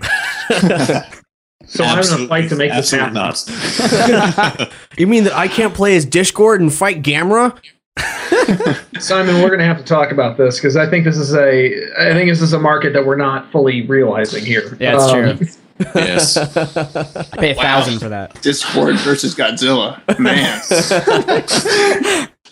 Oh man. Uh, anyway, like if before before we fall down that deep rabbit hole, let's talk about this this roster here. On this monsters page, you got what's labeled as Kaiju Land monsters, and then Yes. also Kaiju Combat: The Fall of Nemesis, and then below that another roster of monsters altogether. Uh, what exactly do these things represent? Okay, as we said, we're going to have all these different releases for Kaiju Combat. Ideally, once we get this first one out of the way, I'd like to do three releases a year. I think that's not Awesome. uh, unreasonable. Uh, but we're going to launch with two releases. And so all these monsters were in one big list for a while, but we just had our roster vote about a month ago, where we selected, you know, which 50, you know, which 11 are going to be part of the first commercial game, which is called The Fall of Nemesis. Okay? Okay. And so now we know those 11. So that's what these 11 here are. Uh, the ones down below. So the, the top ones are the Kaiju Land. That's our free release. So those four monsters are going to be available for free. Uh, that's a little game anyone can just buy off Steam for free. And you can play those four monsters, and you can play them against any other monster in any other release that we ever have. Okay. Right? So you for you for free can sit down and you can only use those four monsters, but you can play games against any you know in any city with against any monster of anyone who has bought any paid content in this game. and Uh, as a but- little bit of a little bit of background for the Kaiju Land monsters themselves, uh, they are actually from a, a separate franchise that we formed a partnership with uh, called Kaiju Land, and it's sort of a it was sort of a casual uh, browser Facebook based game that is on a bit of a hiatus at the moment, but they're they're gonna they're gonna come back sometime soon. But in order to they wanted us to you know have those monsters basically so we can kind of keep them out, make keep them public, and continue to um, help out the brand, you know things like that. Right. Okay. Well, yeah. And we wanted to show from right out of the gate how you have multiple releases and how they can sort of be combined. Because that's that's a big selling point, right? Right. And you don't want to wait for the second game, so we're splitting our content basically into these two pieces, so that everyone can see how that works right out right out of the gate. Um, Yeah. Anyway, so on this list now, you'll see there's this second list starting with Uragora going down to uh, Grim Garl is the most recent, although perhaps by the time this uh, was released, there'll be more. But that is just going to keep expanding. We're going to have 50 monsters in that list. And so when we get ready to start on our next release of original monsters, we're going to have another vote from everyone in the community and say like, okay, we're going to do 12 more monsters, and here's this list of 50. Pick your favorite 12. Send in your votes to me. So that's a, a we do a whole lot of community outreach, community involvement. Voting on the roster is a huge, big draw for a lot of people. That's that's really cool. Now these are these community created uh, monsters like the uh, original seven, or um, are they? Yes. Yeah. All, all the monsters, so not the Kaiju Land monsters because those are licensed, but everything Right. else is a collaboration between Matt, myself, and one member of the community. And so right now, the people we're doing those collaborations with, we have a lot. I mean, Matt and I are constantly doing these uh, collaborations. Uh, initially, these were people who donated to the Kickstarter campaign. Mm-hmm. Once we get done with them, we're going to have another method by which we're sort of selecting people one by one to do these collaborations with to keep the roster growing. Uh, actually, the vote that is going on today in the forums is about what that process will be once we're done with the initial uh, paid contributors. We're not only letting people collaborate with us, we're letting them vote on how we select the people that will collaborate with us. It's all very meta. This is a really cool way to set something up. I mean, obviously the giant monster community has come out in force to make this a possibility, which is really just fantastic. Mhm. And- that definitely bespeaks the uh, the passion of this fandom and how it's really one of those things that you know in in the context of other nerddoms you really wouldn't think that that giant monsters would have their own dedicated fan base but you know it's hard to see why it wouldn't Actually, if I may uh, uh, speak to, so part of the reason of doing this is a lot of people think this is great and this is us just being really nice to our fans. But actually, I'll tell you, um, it's a little more selfish than that because having worked on the the three Godzilla titles from Atari, I will tell you, I get so much hate mail. What? And so much Really? people. Yeah, oh yeah, people writing in being like, "How come Godzilla's eyes don't look properly like the suit from this one, and his toes look like the '73 Uh-huh. suit, but his tail has the texture that was only in use in the '82 suit? So what are you doing? You're an idiot." Oh god. wow. There's there's so Ah. much, or like, oh, people are like, oh, when Godzilla charges his breath, his arms sit at his side in an angle that's wrong compared to, you know. It's oh my god! Or Oh, people like, how come this monster wasn't considered? When was this monster considered? I saw concept art for this level. Why was it cut? All that stuff is such a it's such a headache, and it's it's hard to explain. You know the the process and things come in and things go out. So actually, assigning all of those decisions to be voted on by the community is a great weight off my shoulders. So if anything Yeah. anything goes wrong, you don't have to take the blame for it Right? at all. It They're like, how come this community. monster's in the game? I'm like, because that's what the people voted for. yeah. That's brilliant. I'm sleeping easily. I gotta say, I mean, like the community is definitely not wrong in the monsters that they're picking because I'm going through like these lists. I went through a couple days ago. and I was looking at the concepts and they're amazing. Like I can already pick out my favorite monster. You know, I, I think his name was Heart Eater. Actually, you know what's cool about Yeah. Heart Eater? Heart Eater was a monster that was pitched by Big Bad Shadow Man, one of our frequent cl- contributors and one of the guys who sponsored this episode. So, ah, That's Comes yes. full circle. Yes, I think all of us think Heart Eater is our favorite. That's pretty great. That's pretty great, actually. Uh, actually, let me again slightly correct though. Is that Heart Eater is female? Uh, Yeah. This is a, another another thing uh, that Matt and I are both pretty down with. Is we're making we're trying as best we can. Obviously, we're working with other people. We're trying to make a full fifty percent of our original monster concepts female. nice and balanced. Uh, cool. So there's a lot of uh, yeah, there's a lot of that going on. I think it should be fairly easy to sit there and consider monsters to be intrinsically male without there having to be some kind of qualifier. And I think it bespeaks some some interesting social patterns to see how people react to certain monsters being female, certain monsters being male, because a lot of our female monsters do not look female, Right. Or Oh, yeah. what one would consider traditionally feminine. Or they're not sexy. That- that too. Heart Eater is not sexy, except in sort of the way that like a giant gun is sexy, right? They're all boner killers. um, oh, hey, Simon, write that down. Um, um, but um, you, you know, when you really think about it, though, you think about some of the most powerful monsters in, or some of those famous monsters in kaiju lore. A lot of a lot of the most famous ones and the most powerful ones are female. You know, Mothra, who's bested Godzilla over and over again. Gyaos, who's considered Gamera's ultimate em- enemy, is uh, biologically female. Um, the giant Queen Legion, who's also defeated Gamera, al- almost killed Gamera.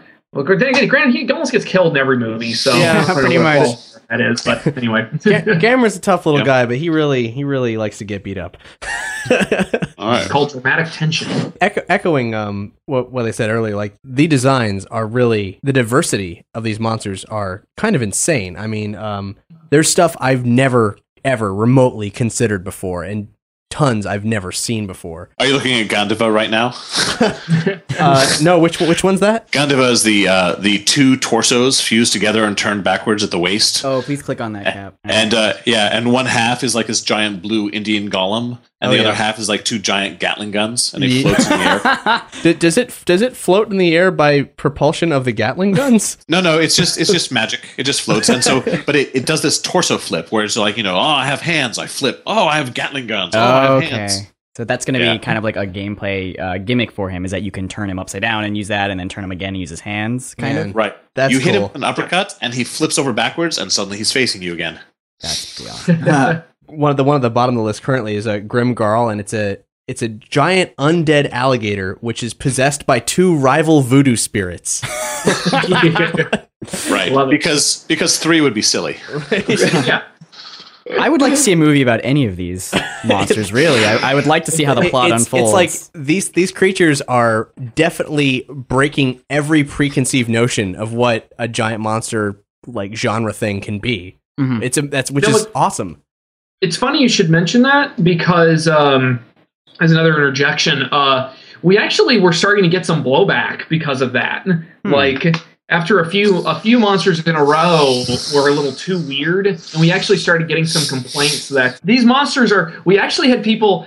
Simon, what did they say? They were saying like these They, they hated. We had like two or three in a row that had technology on them, and Uh-huh. they're like, "Oh, this is all cyborgs. It's just all cyborgs. What you, you can't do anything except make them cyborgs." And we're like, I "Okay." remember. I just remember one one person saying, one or two, well, several people actually saying that these monsters are too unique. Oh yeah. hey guys, you're being you're being too creative. Can you tone it down a bit? Thank yes, you. that's what they said. They wanted they wanted us to. One person actually said, like, can't you just give us like a two headed dinosaur or something? And it's like, okay, great guys. I mean, that was actually one of the reasons why we um were so happy to get uh, uh Gao Naga out, who's our giant reptilian samurai monster.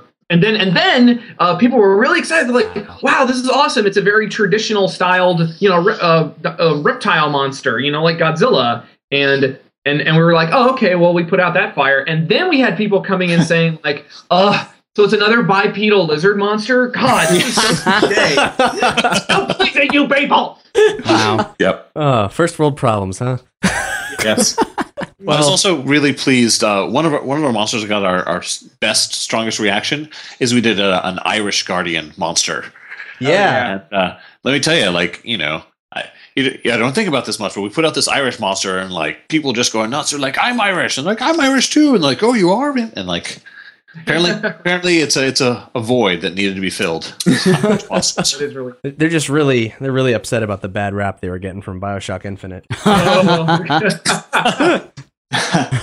That's cool. A big druidic mound that's also a giant monster. I mean, I, I never it never it never crossed my mind really. I never thought normally you could- do that, yeah. I never thought you, you could take the giant monster genre and make it as diverse as just- just about anything.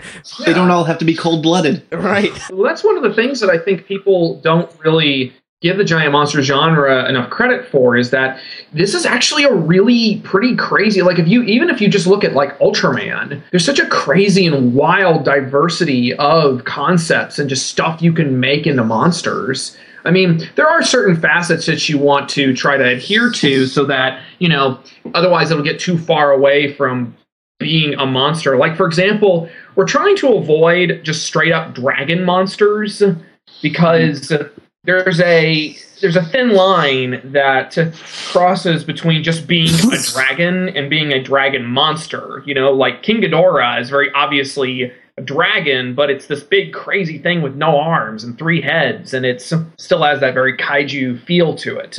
Right. So we're we're glad that that's coming across that whole idea.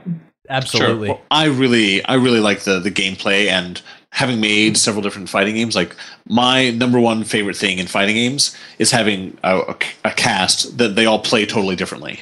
Right. Mm-hmm. So like the technique that I use against opponent A, I go against B, and it just doesn't work.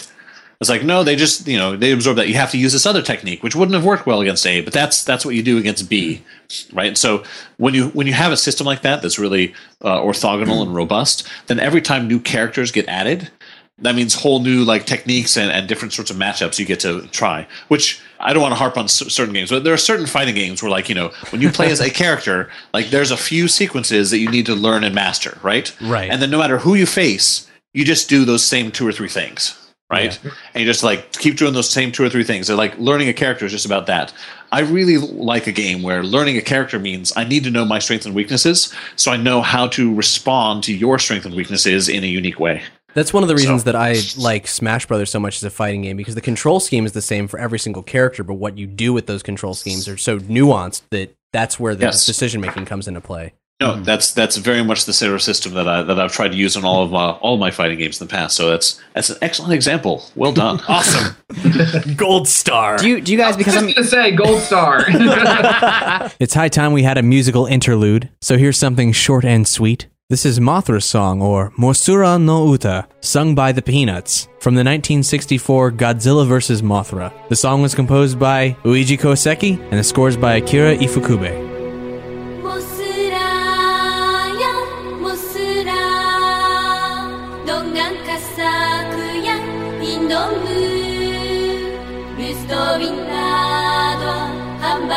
バムやランダバムラダドンジュ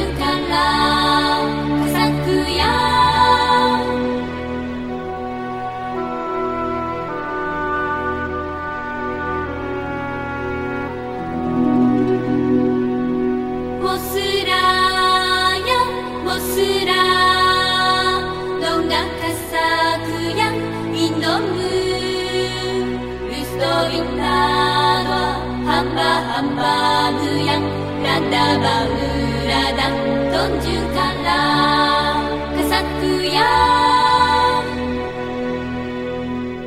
Because I'm very excited about this game, do you think you'll have some sort of system implemented once it's released to say uh, track players online and see perhaps who's the best fighter, who's gotten the most wins, things like that? So, uh, yes and no. We. Mm-hmm have we have all sorts of analytics. All right, uh, I've done some mobile development where I've, I've plugged into various analytic things, and I've seen the power of that. And there's a, a Zynga company that's that's here in Eugene. I have a lot of friends who work for there, and I understand the analytics, and I really we're going to have a lot of that going on. However, I do not want to certain kinds of things like certain kinds of achievements and certain kinds of and stat tracking push the community in a very specific direction, and I want to make sure our community feels free to go in whatever direction they want. Okay. Uh, so specifically, I don't want people to say, "Oh, this monster is better than this monster," I, or I don't want people to say, "Oh, my my win record is higher than your win record." Like that information might be there; you can go look it up, but I don't want to highlight that sort of thing. So you don't want it to You be know? like some giant competitive. being competitive is, is useful and i think there's a time and place to be competitive i don't want to push competition to the forefront like if you're not playing this competitively don't even bother picking it up Like yeah, you one. don't, you don't Yeah. want to be the Call of Duty crowd that makes it not fun anymore. that they play to a- kill. Another good analogy. Don't don't just use one move over and over and over again and kill everyone. Yeah, thanks. yes uh, so i used to play a lot of the godzilla save the earth on xbox live Mhm. um, had really really great netcode back in the day Uh, so i didn't play a lot of other xbox live games and so i'd see things you know, like penny arcade cartoons wherever people were making fun of how foul-mouthed and rude and obnoxious people were on xbox live i pretty much never experienced that like you know we're going through we're playing these games right but i'll tell you who won and lost basically didn't even matter because it was like, hey, you're playing as Mothra. You like Mothra? Cool. Have you seen this movie? Like, I mean, it was Yeah. it was just like hanging out with people who like giant monsters. Yeah, Uh, I did one time. I, I jumped on and someone was like, "All right, man, I'm gonna kick your ass," and I was like, and I just like paused. And I'm like, "Hi." My name's Simon. What- where where are you from? You know, kind of like what? I'm not going to start playing the game until we kind of establish some rapport here, because otherwise I don't want to spend five minutes with you. So, um, and that was that was great. We're trying really trying really hard to make the community, you know, feel good about everything. Okay. Good, because I've been bashed so many times by eight year olds who just start slinging racial slurs at me, and I'm just like, what? I don't even know this person. What's happening here? And then they just, you know, murder me. Well, uh, you know, it, it was funny how I uh, I hadn't really gotten into online shooting fighting style games until um, Fall of Cybertron came out, Hmm. Oh, and yeah. uh, it, was- it was funny how I was having a lot of fun with it. uh, Except um, I do remember one evening I was online and. Man, just the amount of f bombs flying out of these voices that had not broken yet was. I was like, "Whoa, whoa!" So this is what everybody's been talking about. Yeah. Holy man! I go to G Fest every year. You know, it's a really, it's really indicative of the kaiju American kaiju fan community at large, and everyone really is. There's a lot of camaraderie there because kaiju, I think, as a concept, are very popular, but the diehard fans are kind of are stretched kind of far, uh, kind of few and far between. So when they when they're like, "Oh wow, you're you're as into this as I am," I think there's an immediate desire to want to be friends. Yeah, it's know? a cult fandom kind of a thing. Yes, very much so. Maybe friendship really is magic. Sorry, I had to do it. I He knows what we're talking about. this guy's on board with it. Oh, I know what's going on. We're gonna fund that Kickstarter. What are some of the features that you guys are most excited about implementing in this game? If we haven't talked about them already, that is. This has not actually been revealed to to the community at large. Maybe maybe I'll do a little first reveal right here Oh, on your please, podcast. please do. Uh, so the the story mode for Fall of Nemesis is amazing. it's it's amazing. So I mean here's here's the problem. So I tried really hard to make great story mode in Godzilla Unleashed. Okay. Okay. And it did not work because uh, I, I wanted to have all these decision points where you know you do things and it subtly influences how the game plays out in the future and how you know how things kind of develop. Right. Unfortunately, when you're a giant monster and you're fighting things, like what kind of decisions can you make? Right. You can do a like the classic Superman blunder and say like, oh, you know, let's see how much of the city you destroy or don't destroy. Right. But that's not fun right? Uh, or you can say, and so what I came up with is like, as I came up with a system where if you lost or didn't fight, that would change the way the monsters felt about you, and you could like actually befriend the alien invaders, right? Or make friends with the rampaging mutants, or you know, wh- whatever. You could you had these alliances, and you had independent alliances with these four different groups of monsters, right? Okay. But the thing was, nobody wants to lose, and so I, I said that if you lost, well, that just affects you know how they feel about you, and you just move on through the story. But nobody understood that. Nobody wanted to lose; they would just restart, right? And so. Mm-hmm. No one ever saw any of the alternate paths because everyone would just insist on winning every fight. That's fascinating. Like Yeah. that's I've never heard of anyone attempting that ever, and that's yeah really interesting to see how the world at large reacted to it. Yes. Anyway, so so for this one, I, I really like. I want. I want to you know give myself the same problem. How can we do it? How can we do it? So the first thing is we had to come up with some way that you could sort of like make a decision or do something that doesn't conflict with the, the goals of the player, right? Because the goals of the players they want to kick ass and destroy stuff and beat monsters, right? So we need to give them different ways of doing that. So we came up with uh, this uh, these these four spirits called the kaiju jin. Okay, the kaiju jin represent the four essential elements of of monsters. Okay, you've got uh, ferocity, agility, uh, fortitude, and power. Okay, now these also happen just by coincidence, not to correspond to our four attributes that we give each monster.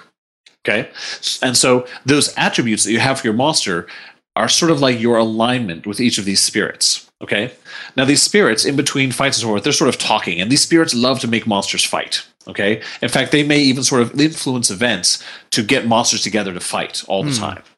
Okay, and they're they're sort of the reason why all monsters are kind of about the same size, kind of balanced in terms of power and whatever. And they sort of throw together these tournaments. All right. So the the context of Fall of Nemesis is that there's a tournament, and you all these monsters that you've you've thrown together uh, are all sort of like fighting and see who's going to be the new champion of the Kaiju Jin. All right. Now the story starts with you see the final fight between Ikamejin and Nemesis. Okay, and this is called the Fall of Nemesis, and Nemesis is beating Ikamejin. Ikamejin was the tournament champion from you know 100 years ago or previously, whenever they were doing it, and now he's losing to Nemesis. Okay, so now Nemesis is the top champion, and so you have to play up and, and defeat Nemesis yourself. All right. Okay. So you play through and you defeat Nemesis. Now you're the champion of the Kaijujin. Hooray! You win, right? So that's the end of the story. But now, when you play the game again and you choose a new monster, now the boss is whoever you just last beat the game with. Really? right? Ah. And in fact, we're keeping track of who's winning and losing within your local machine, and whoever has won more is closer to the end of the boss spectrum, and whoever has won the least, that is the characters that you play as the least, are going to be up near the front. That's really cool. That's pretty. Oh my gosh, that's awesome. Okay, so you keep playing, you keep playing, and it keeps modifying what's going on. But here's the thing, ready? Here's the information that has not been revealed yet. Okay. My, my, my, my cheeks are tight. Let's go. Let's do this. We're not even halfway through the story because as you play through the game over and over and over and over and over, once you've made it so that everybody has been the champion, then the evil plot is revealed. you just blew my mind. So it turns out that Ikamejin did not appreciate being defeated by Nemesis. So he, every time a new person becomes a champion, they get this this big power boost from the the kaiju jin, right? They make them tougher, faster, stronger, more more powerful, right? But so this power is being transferred between monsters. This is a, a classic thing you see in monster movies, right? You know, this monster will give their power to somebody else. This power gets transferred around. This this power transfer thing. So Ikamejin, uh, evil genius, mad scientist that he is, he set this up so that every time power is transferred, a little bit gets siphoned off. And so when you keep playing and keep changing who's the who's the the, the winner of the tournament, all that power is getting siphoned off, right? Until Mhm. eventually there's enough, and Ikamejin can just reapply it to himself and turn himself into the tournament champion permanently, no matter who's winning or losing. so now you have a new set of fights to go through, and you get to fight the super powerful Ikamejin because he's stolen all the power that you should have been getting when you were winning all these fights before. So ideally, like you sit down, you see the story, you play through the game. It takes like an hour, maybe two hours. You get through the game, and you're like, "Yeah, I won," and you feel good, right? And then you play through the game over and over and over and over. Maybe two, three weeks later, you happen to win the game with the last character, right? All of a sudden, new cutscene, and there's more fights going on. You're like, "What?" like I, I already won this game, but there's what? There's this whole thing, and then you get through, and now here's the thing. That's not even the end of the story. Oh my god! but, but a twist. but, but I'm gonna but I'm going to save I'm going to save that for later. Oh man. But uh, let me tell you, because once you once you realize that you thought it was over, but it's not, then you're going to want to try to figure out what conditions you have to trigger in order to get to the next section of the story. Um, but the whole thing is just it's just this ongoing, you know, and everyone's experience is going to be totally different because depending on which characters you like to play as or don't like to play as, it's going to change who is more powerful or less powerful. Some people are going to get infused with fortitude, and so they're going to be just like impossible to hurt. Some are going to have power or, or agility. As the Kaijujin spirits, they start sort of spreading their gifts around. It's going to be awesome. It sounds like a hundred plus hours of gameplay before you get to the final story. Right. But but you don't want to make it you don't want to give someone a story you know you don't want to give someone a, a thousand page book and be like read this. Yeah. that's, that's not you want to give them like a, a 200 page book and be like read that and they're like oh that was awesome. You're like oh yeah there's eight more books in that series. That is right? Yeah, that is really Seriously, cool. going for. Well, you've gotten me super super excited about this game now. Um, well, yeah go to uh, sunstone.co and you can buy the game right now. Well, I was gonna say, is there any sort of time frame on when you're is when you're thinking of releasing it or Um, if everything maybe? lined up perfectly it would be september or beginning of october of 2013 if everything But, you goes know, perfectly. if everything goes perfectly. Realistically, we're looking to try to get the alpha out probably around this summer, June, July, uh, and then hopefully get into beta by August. And at that point, it's just a matter of time. But we have a whole lot of people who have, have signed up already for alpha and beta access, and so we will be having people playing this game, releasing videos, and, and talking about it. So you'll you'll be able to know when it's coming. Excellent. That's really cool. Yeah, very cool. So, guys, something really unfortunate happened recently. Wizards of the Coast started some kind of legal action against you guys because they claim that they somehow have the word kaiju copywritten because of some product of theirs that has nothing to do with Which giant is monsters. Ridiculous. Yes. So that is not exactly correct. It is Okay. a trademark dispute. Ah, Uh, okay. So the difference is that copywriting is all about a specific thing, right? So I have this thing, you can't have this thing too. Uh, trademark is actually all about preventing people from doing something that's too similar, right? So if I have McDonald's, you can't open a restaurant called McDowell's and have exactly, you know, look exactly like me because you're trying to take the goodwill that I've generated for my brand and you're trying to just take it on yourself even though you haven't proven yourself, right? Okay. So that is that is the, the complaint they've lodged against us is that they have a game called Kaijudo, which is about monsters that are fighting. It's a it's a card game, and they say that Kaiju combat is too close to that. The simple answer is that it is not too close to that. Yeah, I've Uh, I've well- seen that, and no, it is definitely nothing like that. Well, piece of but the crap. thing is, kaiju is a real word. Like that's a Japanese word. Right. Like it's not not a title or anything like that. It's a real Yeah. word that people Right. say. literally translates to mysterious beast or unquantifiable creature, you know, just something that exists outside of our whatever. I can go on all day. Go ahead. Yep. anyway, so thing is, is that uh, it, it is not you know, like we did not we did not choose kaiju combat because we're trying to mooch off the goodwill that kaijudo has earned among some fans. Like obviously not, right? And in fact, in this particular action, like you know, we have we have kaiju combat stuff going back months and months, so we can show. Look, we've been using this name, we've been doing business with this title for months before you even registered this trademark. But here's the unfortunate reality: how much money will it cost us in legal fees for the judge to rule that? Right. I mean, uh, all, all of our legal counsel says, oh, yeah, if you go to trial, you, you will definitely win. But how long will it take and how much will it cost and can you afford to do it? That is our unfortunate reality is that we are we are looking into you know how much does it cost? Is there any way we can you know just keep our name? Is there any way we can make peace with the brand managers at Wizards of the Coast and Hasbro? How much will it cost us? And there's several different routes towards how we spend that money. So Right. That's very difficult. Yes, it is super lame. Well, I'll tell you, it is. I just want to make more monsters. You know, Yeah, I just yeah. want to make a game about making more monsters, and I, I feel really, I feel really frustrated when I have to spend half my time during the weeks dealing with legal issues and you know contracts and like all this stuff. And I'm like, but I wanted to make the game. That's that's what I was here for. Yeah, unfortunately, that's just how this society works, and everyone sues everyone over simple little things like that for no reason. Um, Yep. But yeah, I, I've looked at Kaijudo, and it's like a Yu-Gi-Oh thing, Cap, and it's terrible. Yeah. I don't even even the show. I, it looks ridiculous. So well, but so they've got money to back it, so that's the whole point, I guess. And actually, shortly after we recorded this interview, and just before E3, Simon and Wizards of the Coast were able to settle the disagreement, and now the game is called Colossal Kaiju Combat, a simple fix that everybody was mutually happy with.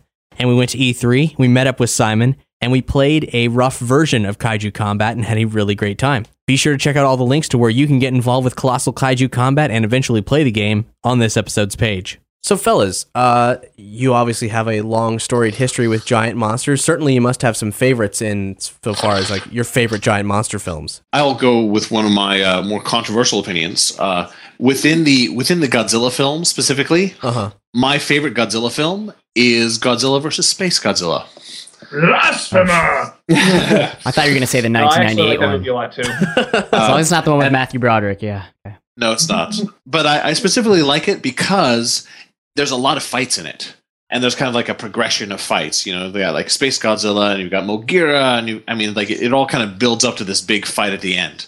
Uh, whereas a lot of monster movies, especially some that are considered really good, like y- you know, they're like an hour plus of monsters slowly advancing, Right. and you've got like a 15, 20 minute fight at the end, and then it's over. Is that the one from the early 90s that you're talking about? Yes, It's from yeah, it's from 1994. 94. Okay. Yeah, it's the one with the uh, space, Space Godzilla is of course this gigantic crystal, kind of a crystal uh, covered clone of Godzilla. It- that- what's what's kind of interesting about that is it took it it took the series that long to get to the point where it's not just about a giant monster slowly advancing. They finally gave everybody what they wanted, just more giant monsters fighting each other. Yes. Well, it's definitely But- debatable looking at the entire history of the of the uh, franchise. And I am I am a layman, I admit. I I don't know as much about this as I should. no, but it is, but it is, uh, it. I, I do agree with Simon. There is a nice progression of this this uphill battle that Godzilla's fighting basically the entire film uh, until he finally actually gets his mitts on Space Godzilla towards the very, very, very end. Okay, just starting with Godzilla, but the other really just great Godzilla thing is uh, Destroy All Monsters, which just has a, a huge, you know, like nine on one battle at the end, which is which is totally epic and great. It's funny. I never actually used to personally never used to like Destroy All Monsters that much because I grew up with the extremely subpar um, international dub from a commission that was commissioned by a Hong Kong studio back in the '60s when it first came out.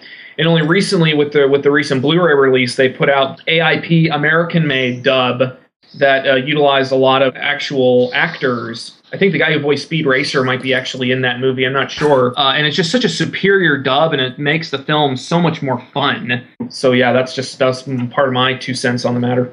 what about games? I'm you, it's fair to say it's fair for you to say your own games by the way, but which of your own games, if that's what it comes down to, the giant monster fighting games are do you love the most? So clearly, I think the, the general consensus is that uh, Godzilla Save the Earth, the second game, is probably the, the overall best. I think that's uh, a, a common opinion, although they, they all have their, their strong points and their, and their fans.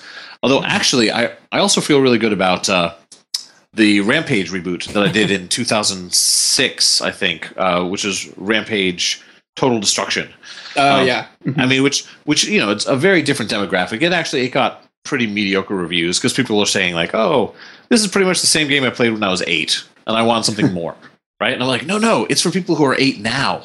um, and I, I thought that game, I thought that game was pretty was pretty great. Like it was, uh, we were able, we were pretty much just left alone, and uh, we were able to just make a game with 40 monsters and like 300 city blocks to destroy. That was pretty cool. I, I enjoyed that quite a bit as well. That's cool. I mean, I've actually never checked that one out. Does it, tell me, does it have full frontal nudity in it as well as the others did? Uh, we do have little naked people that you turn into uh, when you die. Yes, and you can eat your uh, your allies. In fact, Obviously, I asked the even got- hard hitting questions. so because uh, I, I was doing that at Pipeworks, which was part of Foundation Nine. Foundation Nine.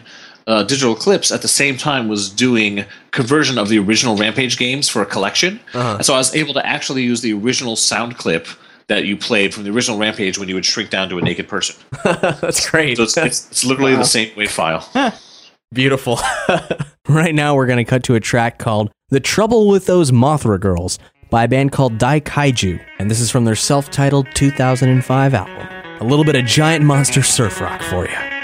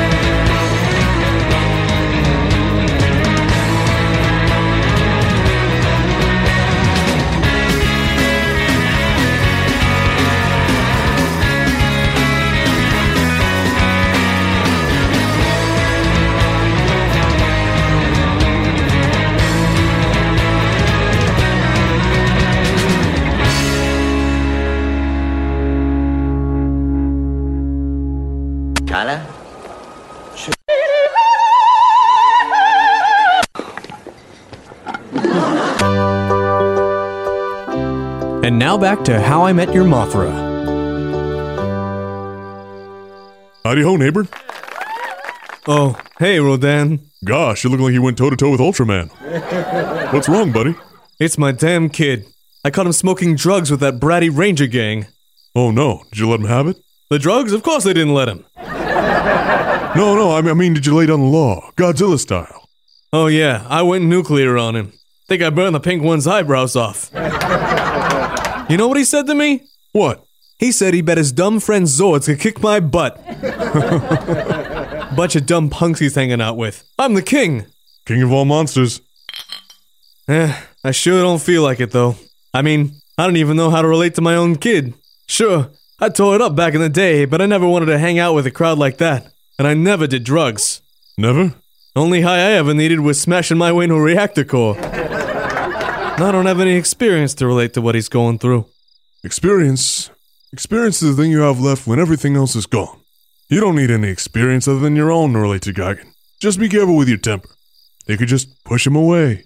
I don't know, Rodan. Sometimes that kid. Hiring for your small business? If you're not looking for professionals on LinkedIn, you're looking in the wrong place. That's like looking for your car keys in a fish tank. LinkedIn helps you hire professionals you can't find anywhere else, even those who aren't actively searching for a new job but might be open to the perfect role. In a given month, over 70% of LinkedIn users don't even visit other leading job sites. So start looking in the right place. With LinkedIn, you can hire professionals like a professional. Post your free job on linkedin.com slash people today. Wow. Nice. Yeah. What you're hearing are the sounds of people everywhere putting on Bombas socks, underwear, and t-shirts made from absurdly soft materials that feel like plush clouds. Yeah, that plush. And the best part? For every item you purchase, Bombas donates another to someone facing homelessness. Bombas. Big comfort for everyone. Go to bombas.com slash ACAST and use code ACAST for 20% off your first purchase. That's bombas.com slash ACAST. Code ACAST. At the very least, try being apathetic. I don't know how I feel about that. See? You've already got the hang of it.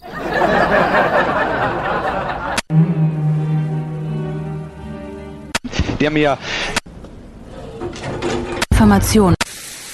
Welcome back, guys. Right now, we're going to switch gears a little bit and we're going to talk about Godzilla comics. Matt Frank, you've been. Yes. Uh, the, you you were on this episode because not just because of your work with Kaiju Combat, but you were actually directed to me as as a fan favorite uh, Godzilla artist, and you've done a lot of covers for the IDW's Godzilla books. You uh, you put out a book, at least at least one book was all art by you, on one of the Godzilla legends. You you're in, you're really into go- giant monsters. We can tell. Dream job doesn't even begin to describe it, but I'll do my best. Um, it's uh, it- you know, when I was younger, I was really into dinosaurs, and Godzilla was kind of a natural progression. I remember my parents actually buying me the Dark Horse comics, the Dark Horse Godzilla comics from our Heroes and Fantasies in San Antonio, and they like I would just I would just pour over those issues over and over again, and it really started to ignite my imagination as far as how, how to draw these monsters and how to bring them bring them across two dimensionally and artistically. And uh, I, just kept growing. I just as I grew older, I never stopped being a fan, and I never my fandom never waned. As it became easier to put stuff out there to get stuff online, for example, I started putting stuff up on my gallery on DeviantArt, and I started getting pretty strong reaction, and people were really liking my stuff. So I just kept going and going and going, and eventually I even made a little fan made fan art series, kind of in the vein of the Ultimate Marvel comics. Because around that time I started reading Ultimate Spider Man, and I thought, yeah, you know, I could apply this similar mentality to Godzilla. So I created Godzilla Neo, which was a sort of just taking all the Godzilla monsters and the Godzilla mythos and kind of shaking it up and streamlining it and redesigning all the monsters and uh, the reaction was unbelievable. Like I, to this day, I look at that art, I see everything wrong with it, everything I would have done differently. but the fact that people love it so much is really staggering, and it really, but it, but it really did help put me out there and kind of put me on fans' lips and on their keyboards. So and it wasn't until uh, when IDW finally got the license to do Godzilla, I didn't even realize this at the time, but apparently I was already on their short list of artists to get involved on some level uh, because I'd actually done some stuff for IDW in the past. I did a few some, some stand-in art jobs on a few Transformers comics, like on the Beast Wars source book and a Transformers animated book. So they knew who I was, and it was just really nice though that they knew that fans liked my work, so they wanted to make the fans happy. That's There you go. really cool. Yeah, that is yeah. that's pretty amazing. It's the abridged version. One of the interesting things about the way IDW has been dealing with Godzilla comics is that m- most of them sort of exist in their own continuity. There's sort of an understanding of you, you know basically what's up with Godzilla, and here's an, here's another story, which has opened up a, a lot of different doors for a lot of different kinds of stories and a lot of different art teams and so on. It's been pretty neat. Among them, what's what's the thing that you connect with the most as far as different kinds of storytelling? Well, one of the comics, one of the ones that I really, I really like it when they channel some of the classic storytelling techniques of the classic uh, uh, 50s and 60s uh, Godzilla films. There's a, especially with, for example, Gangsters and Goliaths, which was the series by John, Layman. Yeah. That's a great example of when you take a story about giant monsters, but you apply it to other genres or create something that really has its own identity. One of the great things about the the Showa Godzilla stuff, which is the, everything in the 50s, 60s, and 70s, is that it, each movie really had a distinctive flavor to it because the way that a writer, uh, I believe it was Shinichi Sekizawa, but I know that uh, Shiro Honda did a lot of the writing too. He was the director on most of these films. What they would do is they would come up with a general plot for a film. It wouldn't even necessarily involve monsters. And then they find a way to put monsters into it. Oh yeah. Yeah, I mean that was something that um, Ishiro Honda learned from his friend, uh, his close friend Akira Kurosawa, is how to uh, just how to how to make these films so strong and and stand on their own two feet and not necessarily have to rely on the monsters. For example, like like Ghidrah the three-headed monster, this is the first one that King Ghidorah ever shows up. It really feels a lot like the film Roman Holiday. It's a very kind of a James Bond esque, sort of an international intrigue spy thriller. There just happen to be monsters fighting over there. wow. Yeah. The monster stuff informs the human stuff, and the human stuff informs the monster stuff, but it almost feels like there's two separate films being made, but they both still kind of work in tandem. I guess that, that is my obtuse way of saying uh, of putting it. And that applies to a lot of the IDW stuff. That's why Legends is so cool because it's these different encapsulated little stories that are each independent and all each have their own flavor to them. Layman's book, Gangsters and Goliaths. When I when I read the title, I was like, "Oh, really? And then, but I, I knew I knew Layman from his work on Chew. Like, he's a really great writer. Oh, and, yeah. And then I I read it, and I was just I was shocked at how well it worked. Like a uh, a cop who's been blackmailed by his police chief who's on the take, and he just he, he like he he puts a gun to the box that keeps Mothra's little like uh deity ladies in it, and he's like, "You, I'll, I'll command Show Mothra, or I'll blow your brains out." Like- that's something yeah that's something i never would have seen coming and i was surprised that toho kind of let that happen because those are such beloved characters and it really does a great job of raising the stakes Yeah, I was man, that blew my mind. i mean yeah that's a that's a great example of doing a really great self-contained story and it and that whole gangsters aesthetic really uh, does tie back to the old Showa days when two of Toho's primary productions back then were giant monster science fiction films and like gang and gangster films. They did a lot of gangster movies back then. Like Dogora the Space Monster, which is a slightly lesser known Toho film, is pretty much just it's about diamond thieves. And then but then a monster starts like eating the diamonds out of the vault before they can get to the diamonds. you know, just so wonderfully creative. And I think that that's one of the things that if you can tap into that, that's what makes a really strong monster story. So yeah. recently, uh, recently you did a Godzilla Legends issue um, about Anguirus with Jeff Prezenkowski, and that was a, an interesting choice for a monster. I mean, like you, it, it was addressed in the issue. You know, he's this little guy gets his ass kicked all the time. Like yeah, poor No- guy. and you, you really you really play him up as as as the underdog. It, it was a really fun story. When you, when you guys were developing that, was he your first choice? Was he assigned to you? How'd you end up picking him of all of all the creatures in the Godzilla pantheon? Well, to be perfectly honest, Anguirus is really a fan favorite.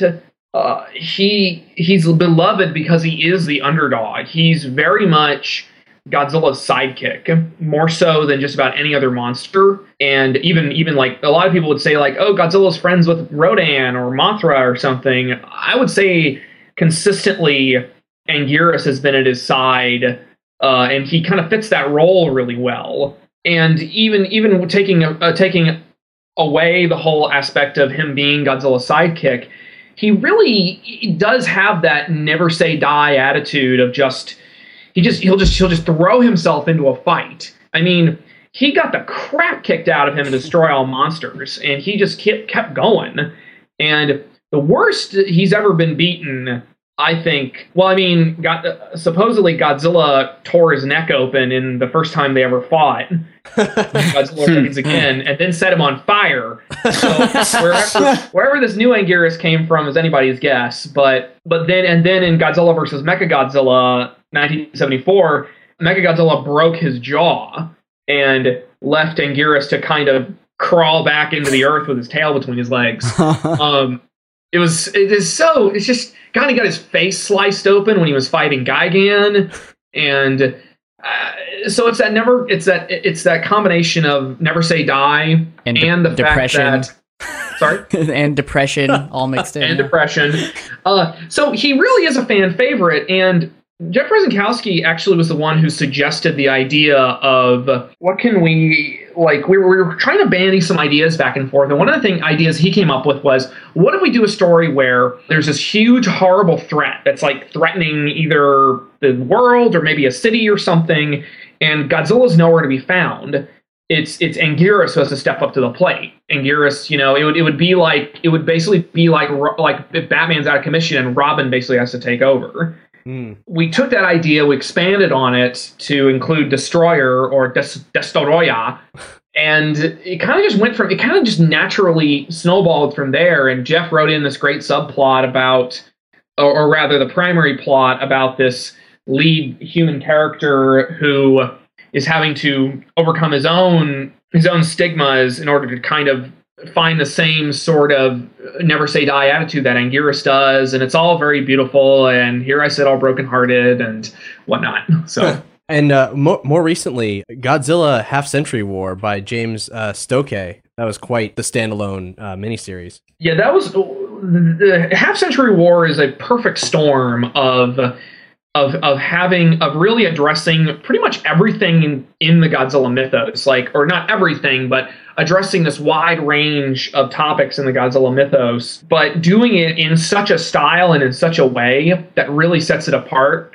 Because it, it, it's a fact that it is kind of easy for a lot of giant monster stuff to start running together after a while, but with Stokoe, Sokoe, whatever, with his particular style and his his brand of storytelling and the way he told the story through the eyes of this particular character, it really was, like I said, it was this perfect storm. A little bit off topic. How do you feel about the little character called Godzuki? Good one. Good one. You know, it was funny. Uh, that was actually my April Fool's joke that I pulled on my on my uh, DeviantArt page. Was that our first issue of Godzilla Rulers of Earth has a special appearance uh, leading into the first real big fight of the series. Is a special appearance by Zilla, who is the is the American Godzilla. Mm-hmm. and that's going to be our first two issues are going to be focusing on that and the fan reaction is so was so strange and and strangely divided we had a lot of people who were really excited about it but we had a couple of people who were really vocal about how it shouldn't even be acknowledged uh, the the American movie or anything like that. And so I thought like, well, maybe for April Fools, I'll uh, I'll play on that a little bit. So I made the announcement that Godzuki was going to be a recurring primary character. He was going to follow around our main cast with his goofy antics. He's a fan favorite, so why wouldn't we? That's kind of mean. Godzuki. oh, it, most people got the joke. A couple of people were like, "I'm not buying this book," and Pete mentioned it. be like, "You know what day it is, right?" Um, so my, a lot of my followers and fans have have kind of cottoned on to the fact that I do I will pull a, an April Fool's uh, stunt uh, every year. But I, I, if I had a little more time, I would have totally put together some art, like a faux cover or something. But it just uh, I, I didn't think about it until the morning of. But the whole trope of having a younger version of Godzilla is, I think, something that is still part of the franchise, and I think should still be acknowledged. I mean, it's like it's a whole idea about giving big tough Godzilla this softer side that he can emote by taking care of this younger, weaker monster. the end of Son of Godzilla it has Minya, the baby Godzilla, like basically freezing to death in the snowbank and basically being left in the dust by Godzilla, who doesn't care because he's Godzilla. and then he, but then Godzilla turns and actually comes back over to Minya and picks him up and basically shelters him. And then the two of them will can so the two of them can uh, hibernate through the snowstorm. So it's a really it, it kind of it, it has its purpose. I just don't know about Godzuki since he kind of makes blood come out of my eyes. Yeah, I absolutely hate. I hate. I, I mean, I saw him in that. I don't know how that old American cartoon got made. Um, that featured Godzuki, and I when I first saw it, I was like, "What the hell am I watching?" And it really was horrible. I still think there's a, that theme song is amazing. I, I still think there is a charm to that old show. My my nephews are budding young Godzilla fans, and when I visit my sister, I'll sometimes I'll put that show on and they'll watch it with their little friends. And then I, I came back into the room about half an hour, an hour later, and they're watching Godzilla fight some monster. And the kids are like, I know Godzilla can beat him. I, I love you, Godzilla. And good for kids, you know. It's a good little little gateway drug for kids. So, oh, it's a good gateway drug for kids. yeah. So, yeah. Stoking the nuclear fire in their hearts. Exactly. Much to my sister's chagrin. Um, Now, Matt, tell me about Chris Mowry. This guy, you're, you're writing a book with him, and uh, he's actually, I looked through all the IDW books that have come out. He's listed as a creative consultant on basically everything. That's oh yeah, that's nuts. What is what does he do?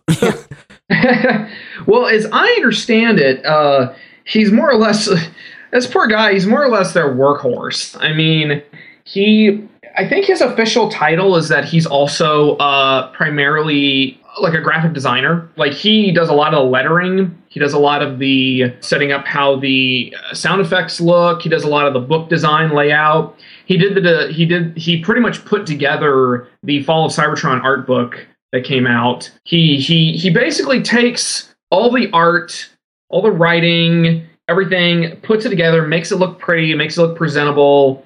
Like, you know when you open up a comic and you've got like the credits page which has the title and the writer, artist and Yeah. it's got some cool graphics to it and stuff.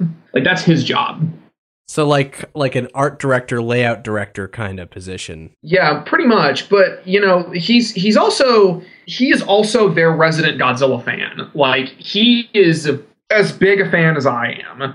He's even, as I understand it, I think he even acquired like a Godzilla pachinko game that he just keeps in his apartment. So he's always wanted to be more. Uh, cr- so basically, what what they keep him around for, as far as Godzilla books up to this point, it's been kind of like they'll say like hey what about this or they'll get basically show him the stuff and they'll say like hey what does this look like or how does this look or would these monsters do this or that it's basically he's almost like they go to him before they go to toho because yeah send stuff to toho regardless but having it go through a fan who knows his stuff as well as chris does gives it that extra layer of cred you know That's very cool. I guess where the, that's Yeah, where the that's- consultant that's pretty fascinating. title comes in. Yeah, exactly. I mean, he, you know, he knows that like if somebody wants to have Godzilla eat a bus of tour, bus full of tourists or something, Chris would probably step in and say, Godzilla doesn't eat people. Like it's, he he doesn't. That's actually one of Toho's stipulated rules is that Godzilla cannot eat people. I mean, he can maybe accidentally swallow somebody or something, or you come up with a reason, like in the old Dark Horse comics, where he eats uh, a supervillain who's uh, holding these handheld plutonium missiles or something. So he eats the bad guy because Godzilla wants the plutonium. So there you go. Wow. Hmm. That's a very specialized position. And It is. and, and as a fan, I would imagine something to the effect of a dream job. Oh yeah, especially well. I mean, it, there's always a, a measure of. I don't want to speak directly for him, but there was always this little twinge of envy because he did actually get to write an issue of Godzilla Legends, which was had a very strong had a very strong fan reaction. Uh, people really liked it. It was just one big fight. Uh, it was issue four, I think. He uh, so finally they just and he's also written some some Transformers stuff in the past, like Reign of Starscream. So finally, with Rulers of Earth, IDW and our editor Bobby Curnow basically thrown caution in the wind and said like, okay, Chris, Matt, you guys are the only ones who will probably do this thing for free. Why don't we uh why don't we put you guys in charge of this book? Oh. that was great. Not that they're, not that they're not paying us. I'm just saying that that's Oh, you know gotcha. Okay. no no no they're they're they yeah. Take from that what you will. Um, okay. Well, that's really cool. uh, so, forthcoming projects Godzilla Rulers of Earth? Yes, uh, it is our new ongoing series through IDW. It comes out in June. It's it's really uh, an astounding thing to be honest, because to, uh, there's no secret about this. IDW really is kind of taking a risk with this because Mowry and I are, you know, we have people in the fandom really like us, and that means a lot. But there's no guarantee that comic book stores are going to put a lot of orders down for our book. You know, it's it's where we're relatively untested talent in the wide world of comics, especially compared to guys like Stokoe and and Eric Powell and John Layman. So what we're hoping is that the fandom will come out in force to support us. We have a really terrific story planned. We've got a lot of crazy cool stuff that's going to happen that I think fans have been waiting a long time to see, and we're going to deliver. God, are we ever going to deliver? Now, see, that's that's awesome. That's a that is a 100% fan comic. Like you, I mean, there's plenty of. I will say there are tons of people in the industry right now who only started at the same humble beginnings of any as any of us. But uh, you really can't beat the the fire you're speaking with right here. I mean, you every, every listener is full full fully aware right now. You know what the cut of uh, Matt Frank's jib as far as Godzilla goes. you, you you know you know this guy's legit. So th- that's very appreciate exciting. I really appreciate that. Yeah. We've, Uh, we've interviewed lots of fake people, but you were legit. you you you got it. We You don't got what interview fake people on this show. well, that's a that's really appreciated. You know, I mean, and granted, there there can be a stigma towards putting fans in charge of something to the point where they might um, let that fanness get in the way, Right. that fandom get in the way of of telling a coherent or a really strong story when they might just want to keep falling back on fan service. Which is not weird. I, I'm confident that Chris and I are really trying to strike that that middle ground where yes we're really big fans but we want to tell a really strong story that's not hindered by us uh, just just tongue bathing something to death you know? Yeah. we, we wanted this book to have its own identity and to really push some boundaries as far as godzilla stuff goes. So that's what that's what my hope is. That's what my fear is. Mostly hope. Um i'm just kidding. Uh, no, yeah i i am i am um very excited and I'm very thankful for the kind words. Be sure to check that book out. Godzilla Rulers of Earth. The title is very indicative of the sort of plot threads we're going with.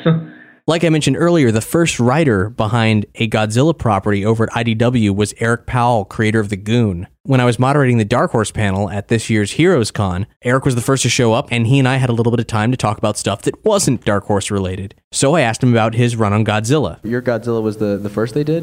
Am I correct in that? Yeah, they they came to me and, and asked if I'd be interested in doing something with it, and I was like, yeah, let's do a. You guys want to do an ongoing book? And they're like, sure, that'd be great.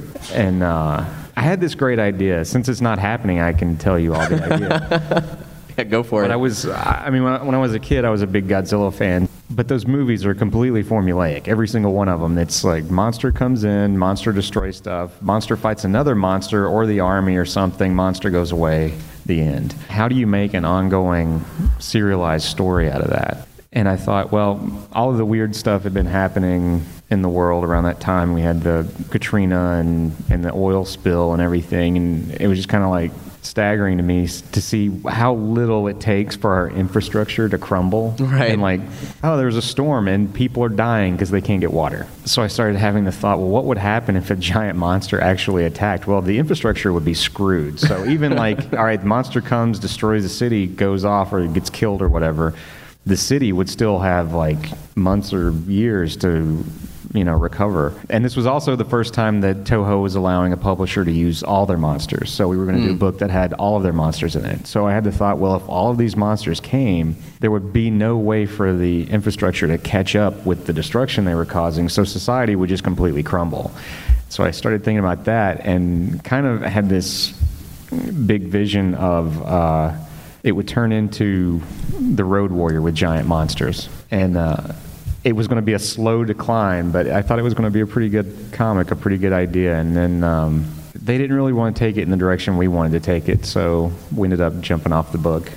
Was they IDW or Toho? Toho. Oh, that's too Yeah. bad. They're they're very uh, They're protective. right- rightfully so. They're very protective, but you know it was kind of contradictory to our pitch that we gave them. So that sounds really exciting. Yeah, I wish we could have done that book. It would have been fun. On the topic of Godzilla, how could we not play Blue Oyster Cult's Godzilla? Well, here's how we could not play it. Because there's a heavy metal band called Racer X, and on their 2000 album Superheroes, they did the best cover of Blue Oyster Cult's track I've ever heard.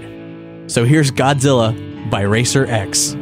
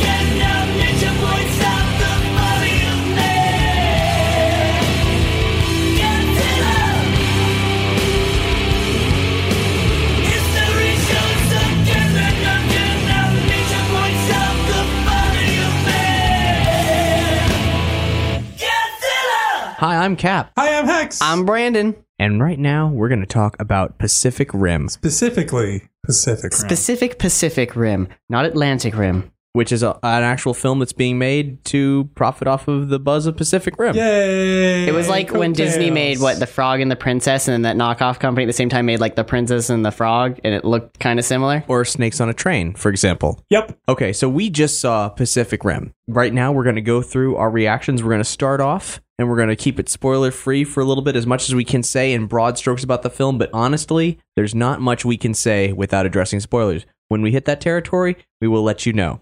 I'm gonna uh, start off and say I was very satisfied with the robots. I Yes, wanted to I go was. in saying giant robots, and the movie did not fail me. It was very satisfying. and that is not a spoiler. If you've seen the trailers for the film, you will be introduced to the first five minutes of the movie. Yeah. And after that, aside from some clips from other scenes, everything else is new. Yeah. which is kind of cool. And that's why it's hard for us to say stuff without spoilers because really, you think, oh, I'm going to be introduced to the world. We're going to see the first kaiju land and all that stuff. You don't. No, No. no, you don't. Don't even think you're going to. That there's a uh, Travis Beacham has a graphic novel that I haven't read, but is probably what that is because in the first five minutes of the film, you realize that uh, the existence of kaiju. It's been around for a Yeah, it's, while. It's, it's, it's been a while. So For a long while. several several years. Several decades. Well, I don't know No, no, decades. It was like several seven decades. years, right? Yeah, it it was was seven like years. seven years. Yeah.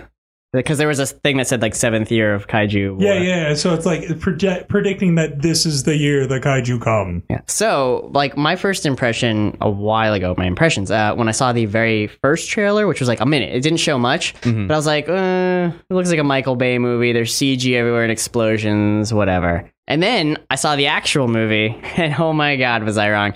Michael Bay is a worthless piece of shit, and he could learn. that's not new. And That's- and what I was saying earlier, if he even took away, if he watches this movie and learns even one thing from it, he'll be exponentially better. I was explaining to Brandon why the trailers and the movie were so disparate. And it's basically, it is targeting the demographic that wants to see the Michael Bay explosion to giant robots. Boo. Not people that are like, huh, I wonder why the robot is fighting the monster. Yay. I'd like to learn more about that. I want to know why there are different robots and different monsters. yeah, but you know what? Hopefully that will amount to ticket sales because this movie stands to be a classic. It is agreed. It is very, very strong. As weird as that sounds, because like 90% of it's, I guess, CG, so it's weird to call that a classic, but it definitely has that feeling of a classic monster movie in it. Hideo Kojima, the creator of Metal Gear Solid, Yeah. uh, said some very fantastic things about this, and a glowing review from him is A lot of people did, That actually. uh, you, I mean, just uh, like but this him- particular review like caught him, a lot of him of all eyes. people. This coming from him means the absolute world. Good, he needs to promote the hell out of it, because given whatever budget they had, they need to make that shit back. And then some. yes. He says Pacific Rim is the ultimate otaku film that all of us have always been waiting for. Who are you if you're Japanese and won't watch this? Did he really say that? Yes. Damn. Uh, the toy line we predict is going to be magnificent. I want to buy all. I, I haven't actually seen any. I but- really hope there they is. better be making some fucking toys. I want some. Each robot is very specific and very different. And I like that. I'm sorry, each Jaeger, as we Each call it. Jaeger, that's right. I was a little disappointed because in the movie, you know, the robots are called Jaegers because it means hunter. It's like Yes. the hunter program, the Jaeger program. Yeah.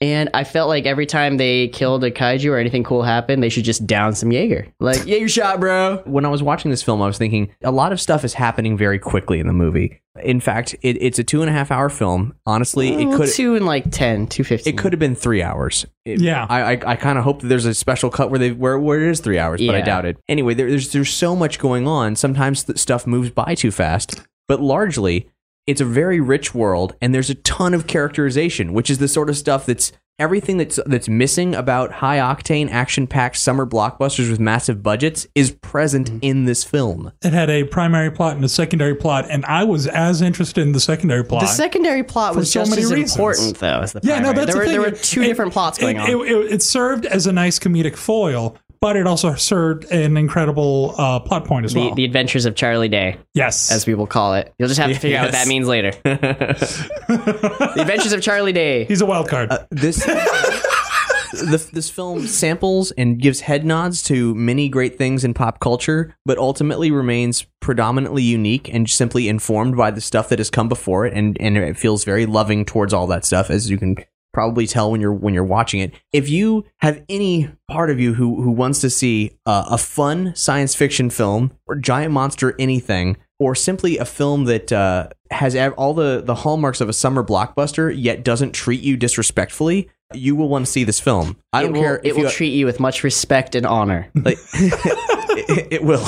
It absolutely will. I think if you're a fan of Magus XLR or Evangelion or um, anything you know, with any a giant- kaiju film, you, or you'll- anything with a giant robot. But now, uh, Yeah. well, I'd emphasize that if you are a fan of giant monsters and giant robots, you have to see this movie. And even if you aren't a fan of those things, You have to you see will, this You will really enjoy this film Yeah. because it doesn't treat you like an asshole, like Michael Bay would treat you. Like Michael Bay would like you. You'd wake up and you'd have bruises all over your face. It's like okay, a Michael Bay movie would basically he'd rape you in the ass and leave you in an alley, and the cops would find you bloody and beaten.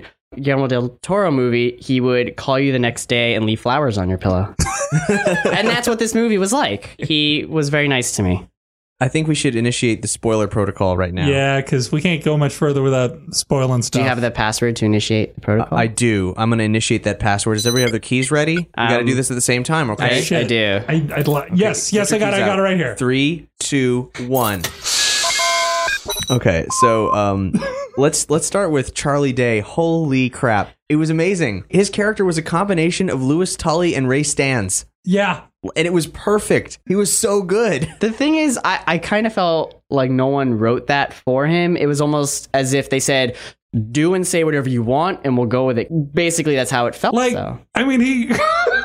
Yeah, it was, it was pretty great. Because there were the two scientists. There are two scientists that kind of like we are the kaiju experts. One is a mm-hmm. mathematician, one is a biologist, and a total fucking nut job. Yeah. Played by Charlie Day.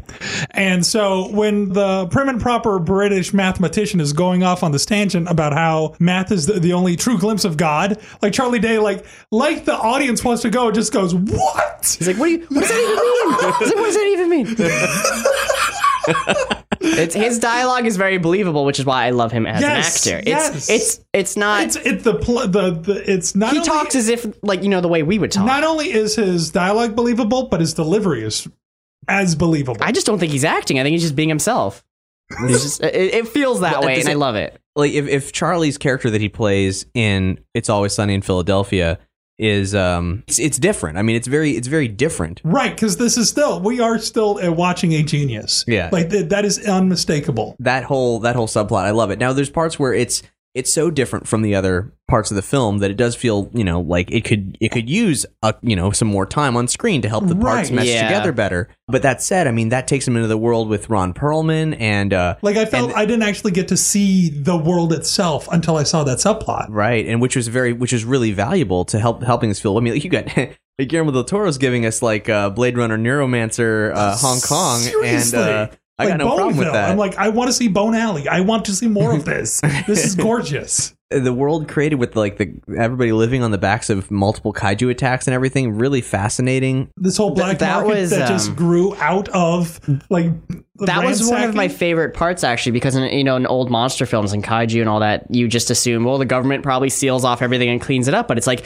you have a monster that's like a mile long and it dies in the middle of a city. No government's going to be able to clean it up that quickly. No- just no people government's are gonna be able to yeah, organize that there's you know there's black markets. People steal parts. They use it as aphrodisiacs. They sell like organs. They use it for food. Some people start praising them as like gods and like it's this whole culture built around like dead kaijus that you never really get into you know what happens to them when they die so i really i really like that part. I thought that was really creative and really fun. Yeah. and the um the drift I thought was um you know it, it was interesting and it was a really compelling uh way to to create human drama on screen without having to fo- just basically replicate Iron Man, you know. And did you, did you guys know that the big rooms where they're all like tethered to the machines and everything, those are real.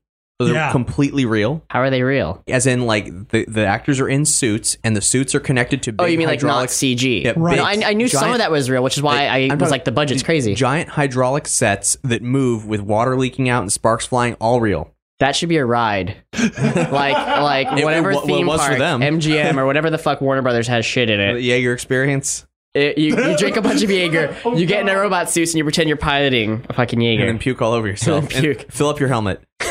Oh, do no, no, a lot of the technology was really cool, and I, I did like whenever they explained some of it. Uh, for instance, like you know why they had to have two pilots, and they showed and explained. Well, they used to just try one pilot, but they were getting their brain was getting fried, and they couldn't handle it. So they figured if they split up the work of the brain Right. between you know one pilot controls the left lobe and one's the right, they can actually handle it and not you know explode and, and die. the existence of that technology allowed for the subplot of Charlie Day being able to hack into a kaiju brain to find Yeah. out what are they doing. Which I thought was brilliant. I'm thinking, you know, there was honestly there was too much going on in this film for it to work. And it's a miracle that they pulled it off in the time Yeah. that they had, but they did. And like, even though it, there's a probably an alternate reality where just the film industry is that just that much more perfect, where where it is a stronger film. But as it is, it's great. It's really great. And I did have one problem with it though, which was the ending. And this is spoiler territory, I guess, but whatever. We- we turned the keys, yeah, man. It's all exactly. over. The- So you know, fuck y'all if you don't want to hear it. But I thought the ending was too happy. Yeah. too good. You know, most you know the main characters live. Everything's like, oh, we saved the world. I was like, no, I mean, who who's to say another rift isn't going to open somewhere else? I mean, they're fucking basically aliens attacking them. Why can't they open another rift? I don't know. I, would argue that it wasn't that necessarily that it was too happy, but simply that it was by comparison to the rest of the film too abrupt. It didn't necessarily give you a feeling of um, it, it did end too conveniently. I the, the, the the resolution didn't have a, a, a pacing that was strong enough for, for you to feel anything like it was that other than it was rushed and Mm. maybe and then conversely because only a couple people died that it was too happy. Yeah, and yeah, when they went into the breach, I thought there'd be a lot more. Like it wouldn't just be you go in there, you detonate it, you get out. I thought it'd be like there'd be this other like another half an hour of him in this thing with these aliens and just shit happening. I didn't think it would just be Now, that- instantly he comes. That's in. risky. I, I mean, I just thought he'd be there and you know more would happen. But well, how about how about this achievement? it was like a Stargate ending. There was no romance in this movie. I love that. It, it touched on a possible romance. Sure. I am so into the idea that there was no romance in this this film. It's amazing because there's always this it's so obligatory, right? Mm-hmm. And and there's a couple characters who could have a relationship at some point, but you know, under the circumstance, it would be a total waste of time and completely inappropriate. And most of the time I'm screaming at the screen. You know, Spock Well, and it's Uhura, also- shut the fuck up. Well, it's also it's like they. I mean, it feels like the romance did blossom, uh, and like we saw it at the very end. But it's also it was unspoken because they already shared their fucking minds. Yeah, They didn't even kiss. They just hugged. Right. Because they so just much survived a near death experience. They're like, oh shit, that was fucked up. And Yeah. we're alive. And and I like that because when they first introduced the character, you know, the Asian girl's like, that's that. I was like, I knew, you know, this is going to be his partner, even though they didn't say it. And I kind of rolled my eyes because I thought, well, she's cute, she's Asian. There's going to be a romantic thing. It's going to get fucked up, and I'm going to hate it. And they just didn't lead it into a romantic place. And I, like you said, it was just it was wonderful to not have to deal with that shit all the and ruin the characterization was just so much more real than I'm used to, and it's the, and this this is why I get pissed off when I go see most films, Right. because this this is possible. It is possible to make a movie like this. yes, you don't need to have a love interest to have a good movie. And can I just take a moment and oh. say, fucking love the soundtrack. It was just Oh, it's pretty Pumping. good, It except for the ending credits. But other than that, Well, after after the obligatory uh, hip hop track, the, the rest of the ending credits was just like this kind of like musical montage of the rest of the music, and it was still it was pumping. It no, was the, the music It was, good. I really enjoyed it. The sets were good. The, the character designs were good. The kaiju designs, each one was completely different Oh, and looked yeah. really nice, very intricate. I really want to know more about the kaiju. I want to I like I I've caught Charlie Day's bug. I I want to know everything about the kaiju ever. Hmm. I'm a kaiju junkie. There's so much there. Um, the whole time I was watching the film, I was thinking, what's the best comparison to this film? Like, what what are the tent poles of great movie making, movie making that we actually can get behind? And I, my mind kept coming back to the same thing: The Fifth Element. Uh, is a- oh is- yeah, is a best movie ever. very strong modern representation of someone doing a totally original story with incredible characterization, and it's very well balanced out. And um, And that even does have a love, like a romantic story, but it works for it. right, it, it's actually, I mean, it's part of it- the it- plot. yeah, it works in Fifth Element because it's part of the plot. But, Right. Um, but in, in in this case, I, And even then, it's not overdone. No. it's interesting uh, the patterns in film. Like we can look back at certain eras and we can say, well, the '70s was just filled with many dynamic movies. The, the '80s as well, like landmark films. And it, it starts to trickle out and gets wider. Uh, the, the the space between things. And what, what do we have? Like Avatar, The Matrix, things that like Independence Day. Uh, and, and, if- and they they don't have the same triggers. But then there's films like The Fifth Element, which Yeah. you know, like just incre- incredible action, lots of action, incredible characterization. And so then then the film Pacific Rim comes along, and it seems like it's a fair comparison. Like it's in the same league of something that has enough of a standalone quality that it can be judged as a classic, which is really exciting. You know, like I I want to see it again immediately. I when it comes Agreed. out, I kind of want to see it in a huge IMAX like theater. And you know, it, it's it's in the movie's obviously it's in 3D because that's what you do these days when you have a huge CG you know movie. And it wasn't overdone, but it felt. There were a few times when things were at the screen, but I really enjoyed it. Like there was like fish at the beginning, right? At the screen. I was like, oh my god, Are, fish. are you guys familiar with Guillermo del Toro's things that he said about 3D in the past? No, no, no. You No, no, mentioned gr- it in the past, but please go I on. assume he hates it, but let me know. When when he was developing at the Mountains of Madness, which is in a perfect world what he would have done instead of this film actually, Hmm. he said, you know, he wanted to utilize 3D as it was going to be a very expensive blockbuster film, but he wanted to to give depth to the screen. He thought the screen was more useful as a picture that you you stared into rather than something that had crap bubbling out at the surface. And uh, it's that's a feature that you often see in 3D for CGI films far more than um, than well, I mean, not there wasn't a ton of CGI in this movie, but just far more than something with physical human actors. And in this movie, uh, you could see that his ethos that he planned on putting into At the Mountains of Madness was very active in this movie because most scenes went back all the way. Like you Yeah. got the full depth of a scene there were- and you could just several fall into that world, maybe even hundreds of layers. It was, yeah. Once again, it was cool. astronomical budget, I think, somehow Yeah. for this. Where he got it, well, probably being an awesome director, but other than that, Well, I mean, think about the things that he wanted to do, and they told him it was too risky, and they wouldn't give him money yeah. for How it. come? and then How did why they this let him one. do this, but not anything else? I don't understand that. Like, this would have been a huge like. If it failed, the amount of money that was put into it, I mean, he he would not have done another action movie ever again. Well, people are still extremely nervous. It cost 180 million dollars. It's still no Waterworld. What what was Waterworld like a billion? They actually made a floating island and blew it up like twice. Like once was by accident, it sank, and like, oh fuck. Now we have to build it again. Well, Waterworld was um, actually 175 million. What? it beat Waterworld. But but grant you know, Nobody beats Waterworld. Keep in mind, Brandon, that was 1995. Uh, the Yeah. Which would financial translate to a billion dollars. Financial situation is very different now. Um, but it is a lot. People are nervous. Uh, there's this whole thing where people are saying that like the Twitterverse like don't understand this film, and though no one's seen it yet, like people are have very disparaging opinions about it. Well, it. I did too before I saw it, just based on the trailer. I just thought it was like a huge CG action film, and it is, but it's so it's, It's done so well. that. How are the kaiju fights? Very tasteful, I think. I really I'm- enjoyed it. Each fight was completely different. All Each I- kaiju was completely You know, all Yeah. I know is everybody. I, you know, I think that you know the word of mouth is going to travel far and wide in this film. I really hope that we don't see like another John Carter style disaster. With Dude, a, Kanye a- a West decent film. tweeted it. It's sold. It's done. But at the very least, I hope that you know Kanye's ego will translate into some ticket sales for Pacific Rim. That would be really cool because this movie it deserves success. It is a cool fucking film. Yeah. You know, there was so much happening on screen, like it, it was hard to focus on sometimes. Just like how how much you're seeing. It makes me want to go watch it and observe it did- more. yeah, it, it didn't. And uh, we saw it on a rather small screen. it didn't annoy me so much as I just was like, oh man, I gotta see this again. yeah. One thing I definitely also really want to touch on before we close is the ending dedication to Ray Harryhausen. the other person that was mentioned in the, um, that the film is dedicated to is Ishiro Honda, the director of Godzilla. So obviously very Wow. appropriate. Harryhausen, I'm very familiar with from watching a bunch of his movies growing up. Clash of the Titans, Mysterious Island, Jason and the Argonauts Wait, the particularly. new Clash of the Titans or the No, old, one? old Clash of the Oh. Titans, like straight You're- up- You're old school. I Straight am up like stop motion. old school. Yes. Okay. Ray Harryhausen was a god among claymation stop motion monsters.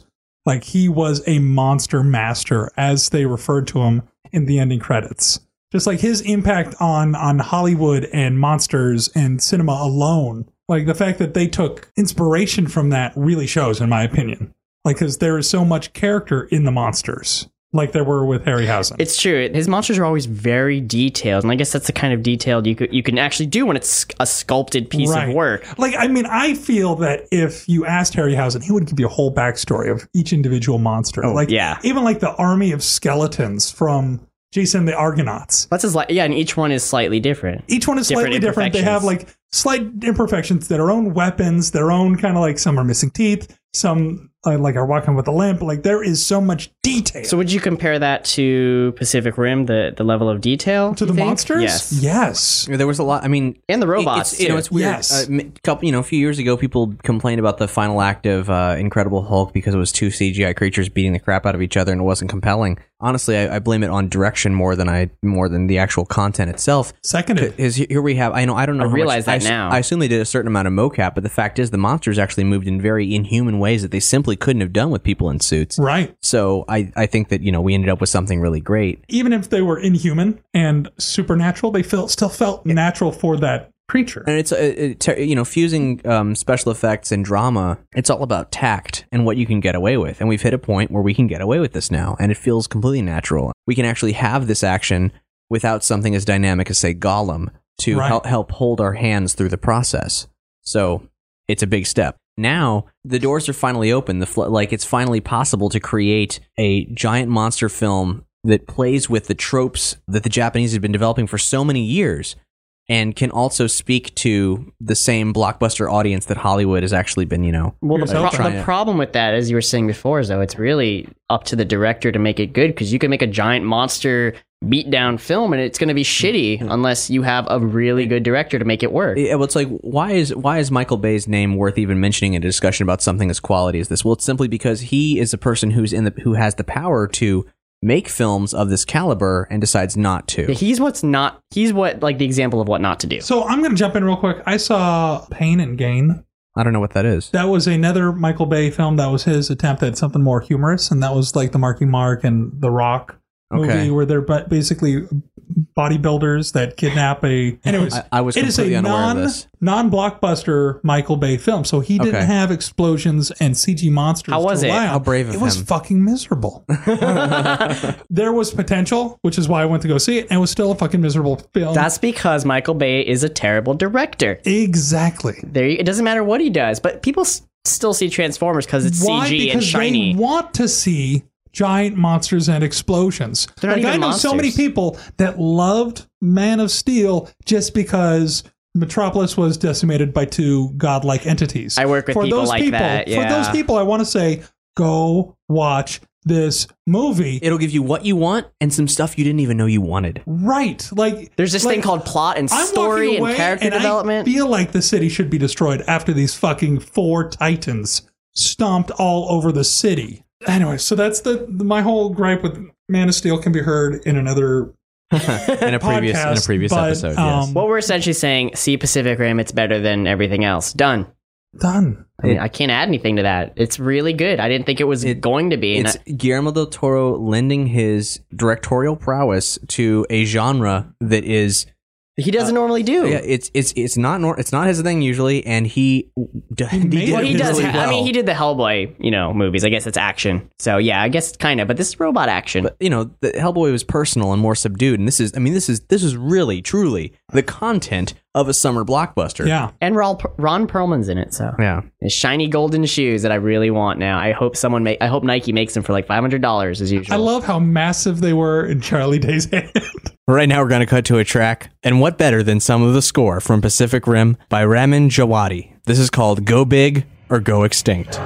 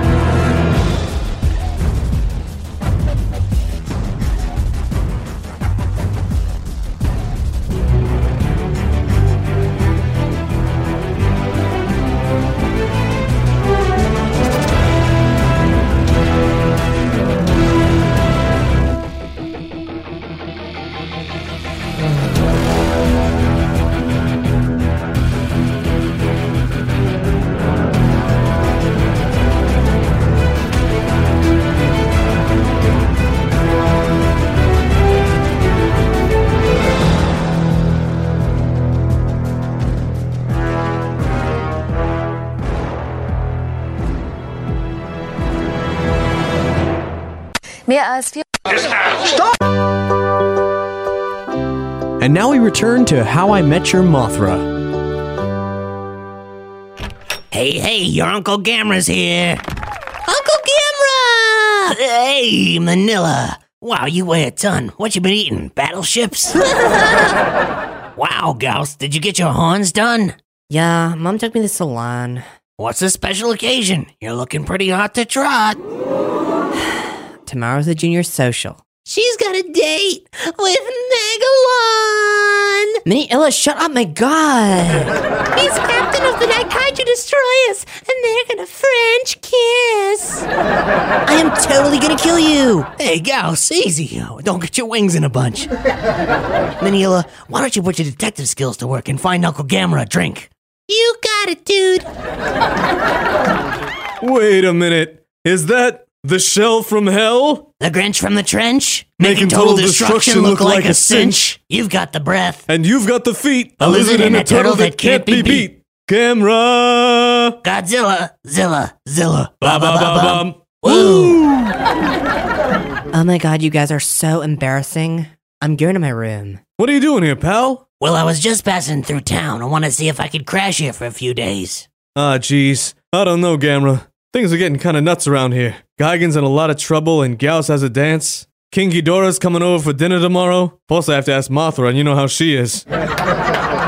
Hey, don't sweat it, man. I can help out around the house. I can watch the kids. I mean, Gamera is friend to all children. yeah, about that. Are you still on that list? Minilla, my Avril Lavigne CD is ruined. You are dead meat. You hear me? You're hired.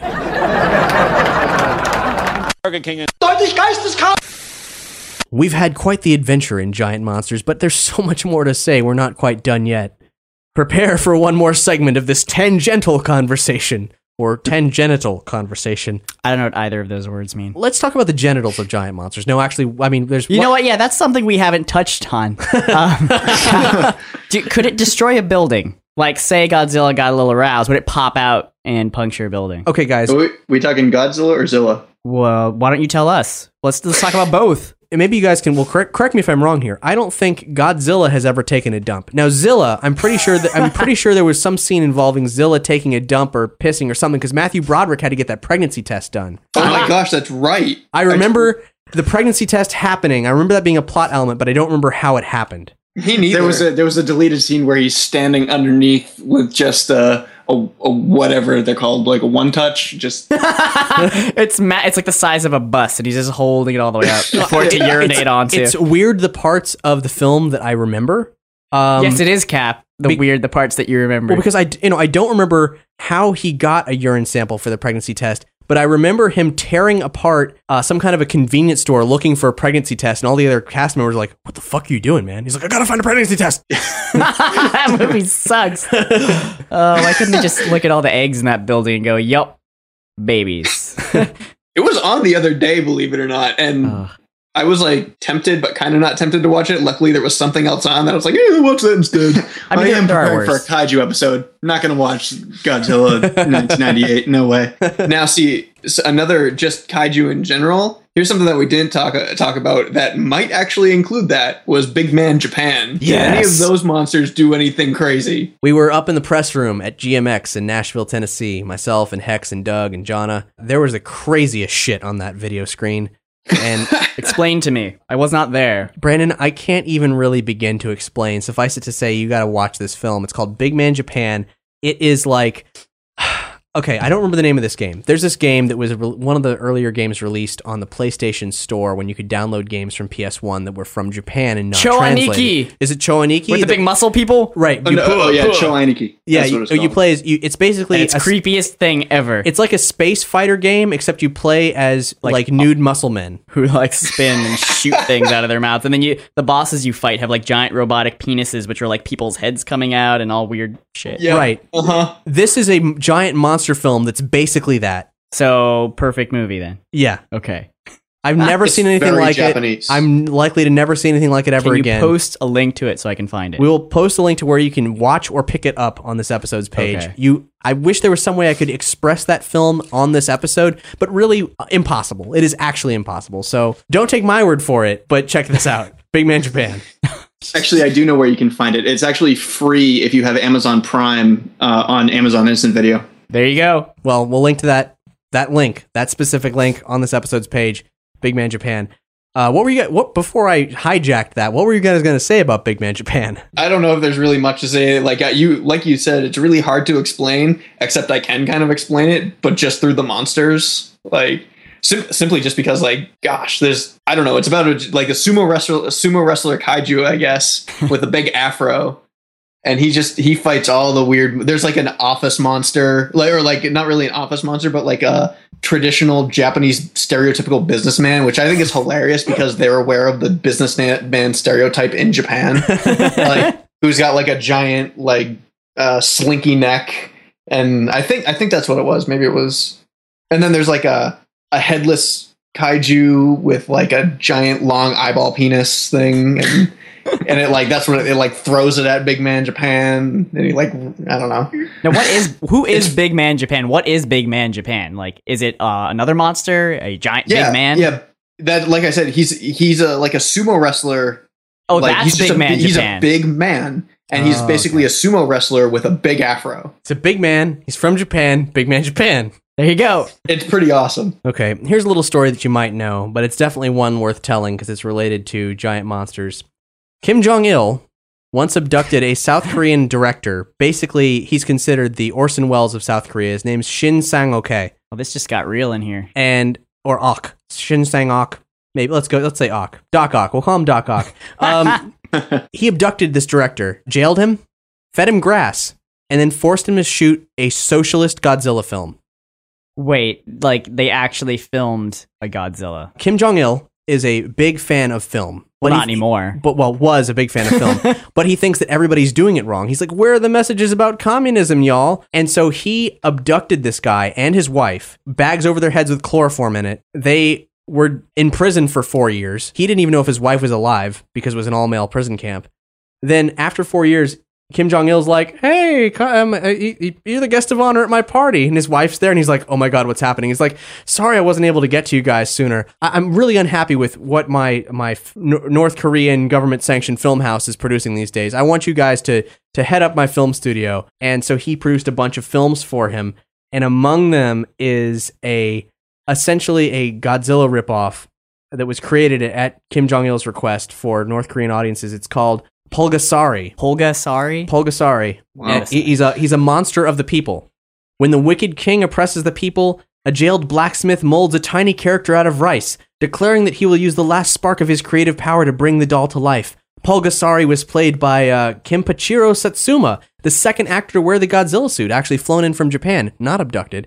Um, wow, are you serious? This is a real movie? Uh, who soon who he he dressed up as the lumbering, google-eyed Pulgasari. Yeah, this is all this information is uh is from it's kind of by proxy, but uh, Doc Ock actually wrote. I, I, I should actually call him by his name. Uh, Shin Shin Shin wrote a book So about I'm sure he's allowed to listen to this. about this experience. Well, no, he he escaped. That's how he he actually escaped in the 1980s from Is this kind of like an Argo, but in Korea?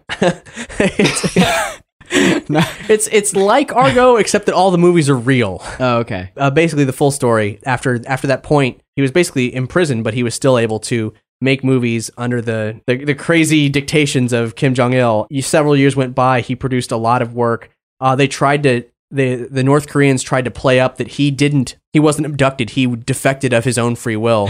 they created a bunch of lies, and the guy's still actually trying to overcome the lies that Kim Jong Il spread about him and like because you know obviously South Koreans are very sensitive about anybody who would devote time to North Korea and all that and produce cinema.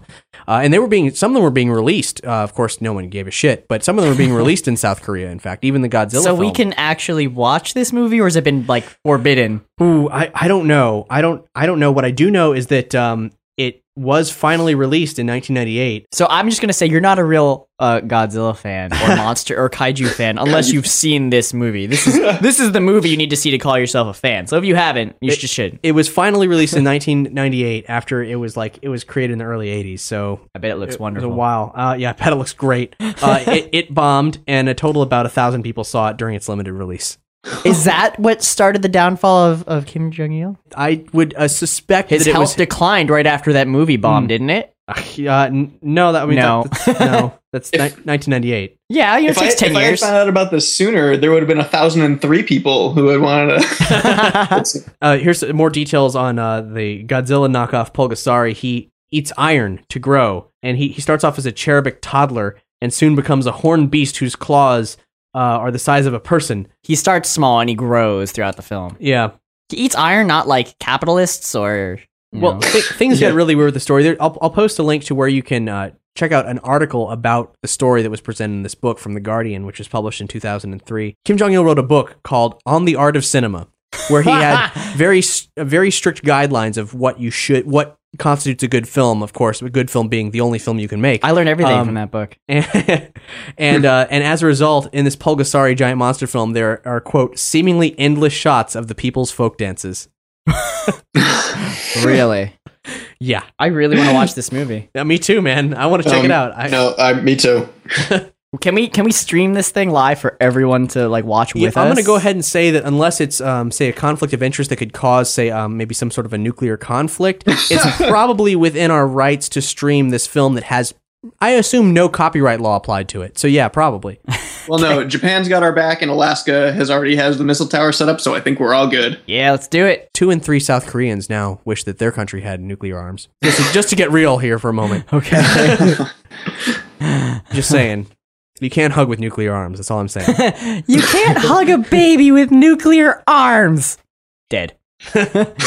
Or Pulgasari, whatever. More giant monstery stuff. Dude, you should you should totally talk about um uh the repaintings. Oh yeah, this is this is like my one of the coolest facts. We could take uh, kaiju back into the realm of TV, which brings us to Tokusatsu and Super Sentai shows. Sure. Our associate but and buddy on uh, the Wicked Anime podcast, the Uncommon Writer Sean, he is all about Sentai and Tokusatsu. So we picked his brain about a whole bunch of weird and awesome facts that are Sentai and uh, Kaiju, Tokusatsu, all that sort of stuff. Ultraman being the first Tokusatsu hero started in 1966, and they had like a Monster of the Week type of thing going on there.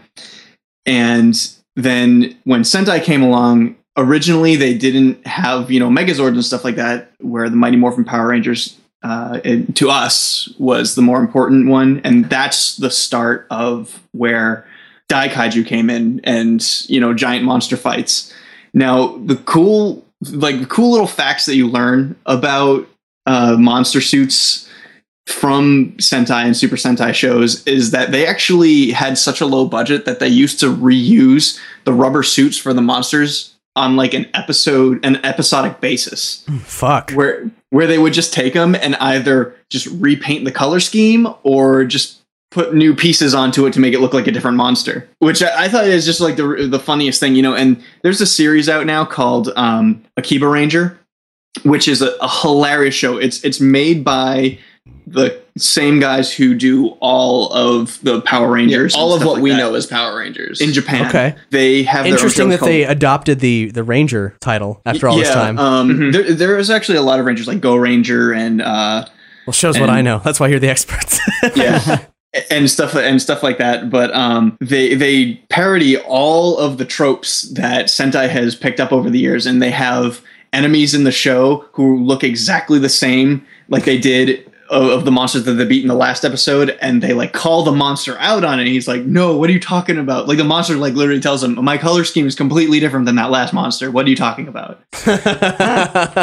And it's just a complete satire on the shows that the company who produces this show have made themselves. That's beautiful. Yeah. Well, sen- talking about Sentai is a good opportunity to segue into the other part of what we need to discuss in this episode. The big elephant in the room we haven't hit on the enemies of elephant- giant monsters. an Oh yeah, yep. monster. Teenagers with attitude. Right, just vermin. We could make a laundry list here, and I, I don't know how much is to be to be said about this exactly, but humanity creates giant robots to fight these monsters. Ancient civilization creates giant robots to fight these monsters. Sometimes you, I don't know, fertilize a rose bush with your dead daughter and then use Godzilla cells to crossbreed with a plant that crashed during an earthquake and it turns into a giant plant that seems like maybe it's a bad guy but then inevitably fights Godzilla.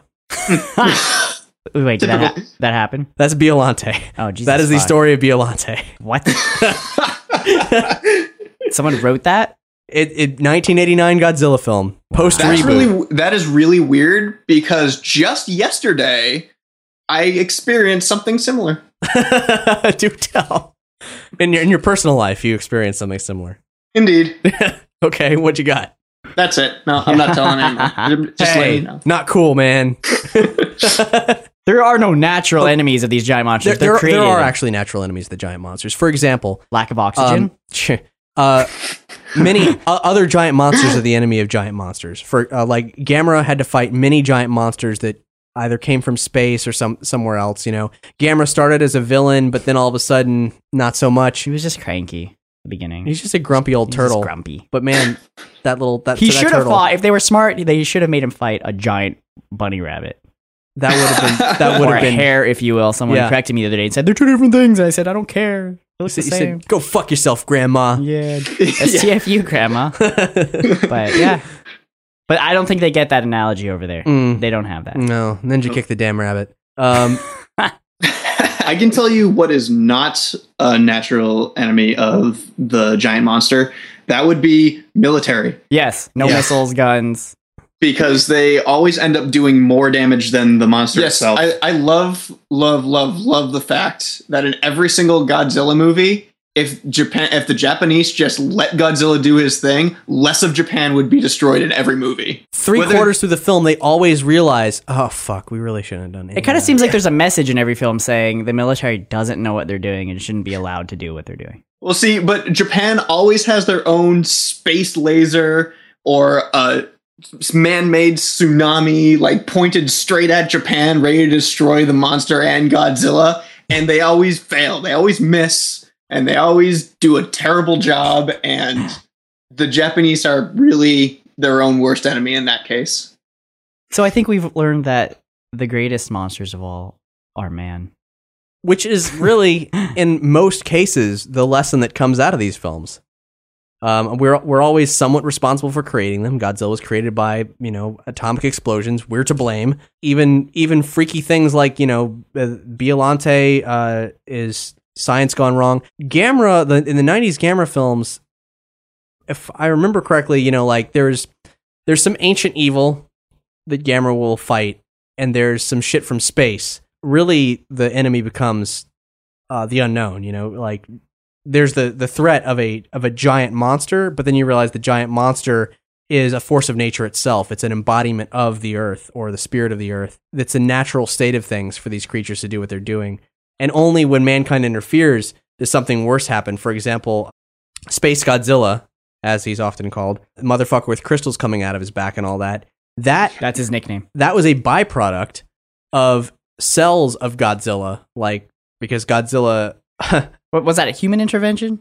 It was well. It was actually wasn't human It was they. It's not ever explained, but it was either Biollante or Mothra's fault that cells ended up in space. Cells end up in space. It comes into contact with a black hole, and somehow that mutates and creates a space Godzilla, which descends to Earth and uh, wreaks havoc. And it can al- he can always find his way back. I'm not really sure who's to blame there, but it's it's a clusterfuck. I'll tell you that much. But ultimately, the problem is humanity created Godzilla, and for some reason, he is unfucking killable.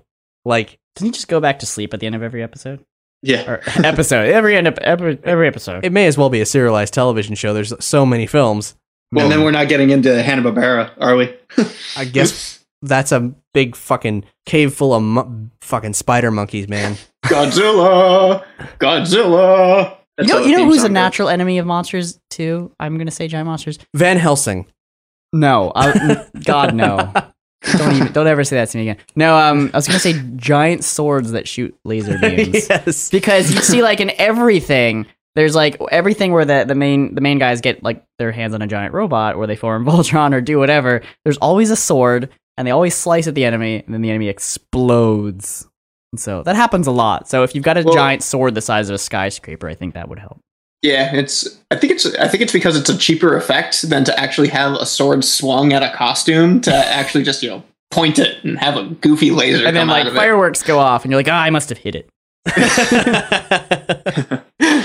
Well, actually, it's funny that you mentioned swords and stuff because uh, just recently, um, you know, Monster Hunter Three Ultimate came out, and uh, Hmm. and I I bought it because it's Monster Hunter and it's it's kind of fun. Like you know, they don't start out as kaiju or daikaiju, but as you go on through the game, oh yeah, they are significantly bigger than you are, but you still manage to kill them somehow. It's an hour long battle, but you kill one of them at some point. Pretty much, yeah. In Xenogears, Mm. sometimes you're in the, the giant robot suit and you're wandering around and you end up fighting a creature as big as your mech.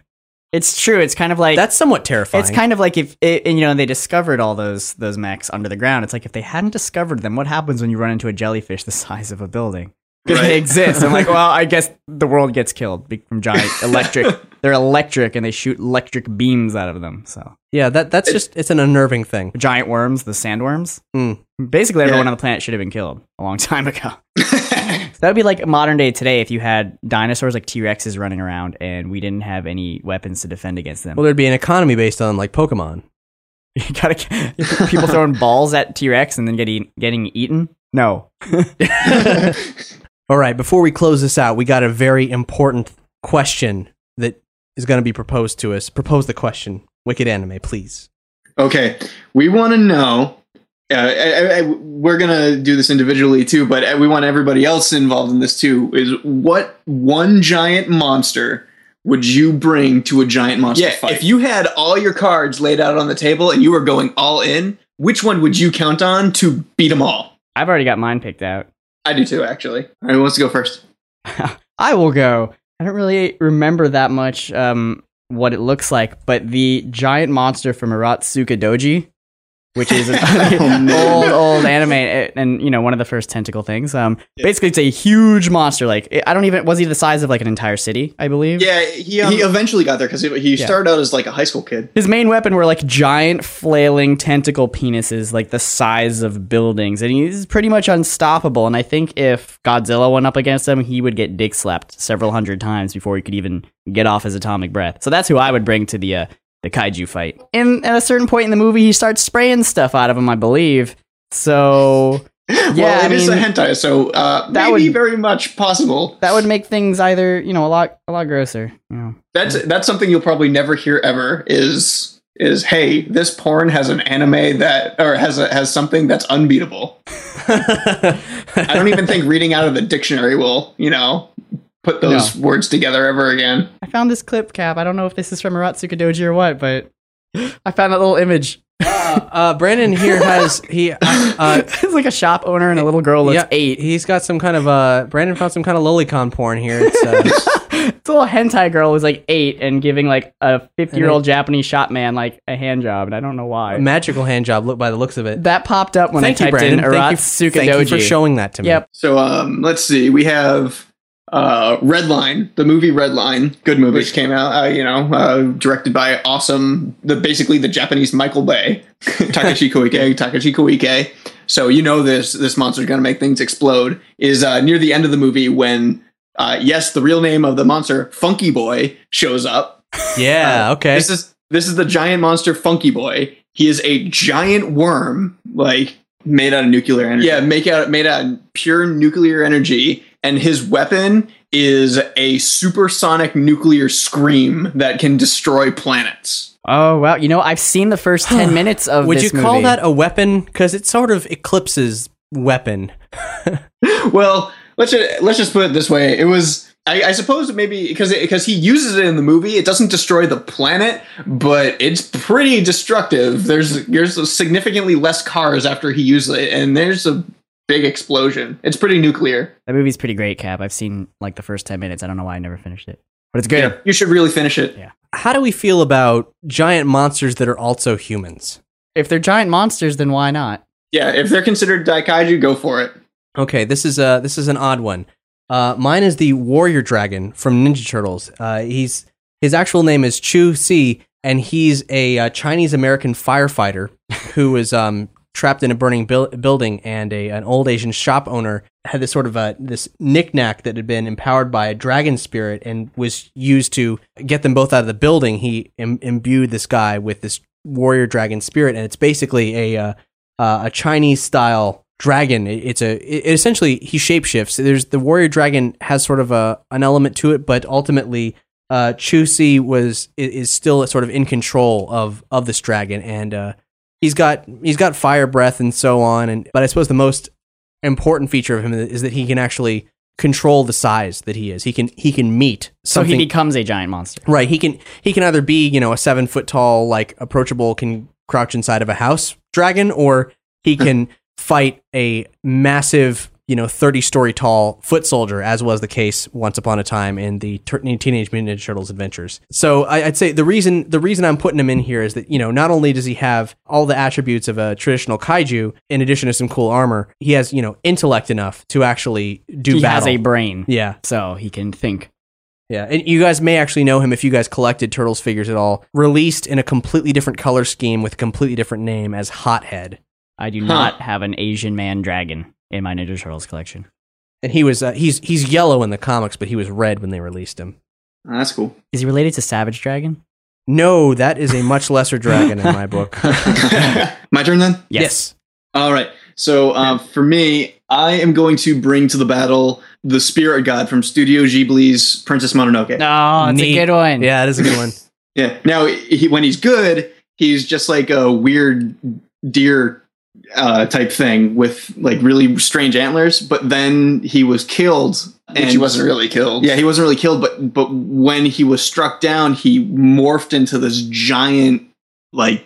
Just it, if it touched anything, it was like a blob that just killed whatever it touched, and and and I think it had like grabbing tentacles and Yep. stuff like that, and it, it just sucked the life out of whatever it touched. And which is weird because it's the forest spirit. So it's like, well, because after they brought it down, it turned into like flowers. And, Well, because I think Yeah. it was dying. Yeah, It became uh, the the antithesis of itself. Um, right. It was upset. But man, yeah, that's a that's a good one. I don't honestly. well, it turned it turned into that. Not not where you know at, at, they said I think at night or whatever Yeah. he would turn into that giant gelatinous beast thing, but he wouldn't. You know, it wouldn't kill But it- things. it didn't- wouldn't it like- didn't wouldn't- destroy. no, but I think when they you know shot his head off, which is you know a great scene. Yeah. he was just like this thing of death now because his he was just dying. He was just grasping at everything and trying to get his head back. Yeah, I mean, really, un- even another another giant monster could not stop that thing. It's just too too goopy and lethal. Like unless you unless you do what they did in the film, there's no stopping it. So that's that's Yeah. a fucking great one. Keep his See, head now- out from him till sunrise. Yeah. See now with with mine as well. Uh, if you haven't seen Redline yet, Yeah. the the way that Funky Boy ends his scene is only with another giant monster fighting him, and it never ever ever. Not even at the end of the movie, see you see him get defeated. Just it just moves on from that, so he never gets defeated either. um, literally, the movie ends, and and you, you're thinking to yourself, "There's still a giant monster battle going on somewhere in the wasteland. What the heck is what?" If you guys, you you lovely, sexy listeners out there in your sports coats and your thong underwear, um, crotchless panties, crotch ass chaps, yes, velvet whips. Can you make a whoop? out of hospital slippers. If you have a giant monster that you want to throw into the battle, just hey, let us know. Post about it on the forums. We can um maybe start our own version of kaiju combat. No, we'll just see if they want to accept our monsters. we'll, we'll just create our own, you know, and we'll see, you know, we'll pay the money, and be like, hey, put this monster in there. And they'll be like, no, that's stupid. And we'll be like, oh, okay. And we'll cry.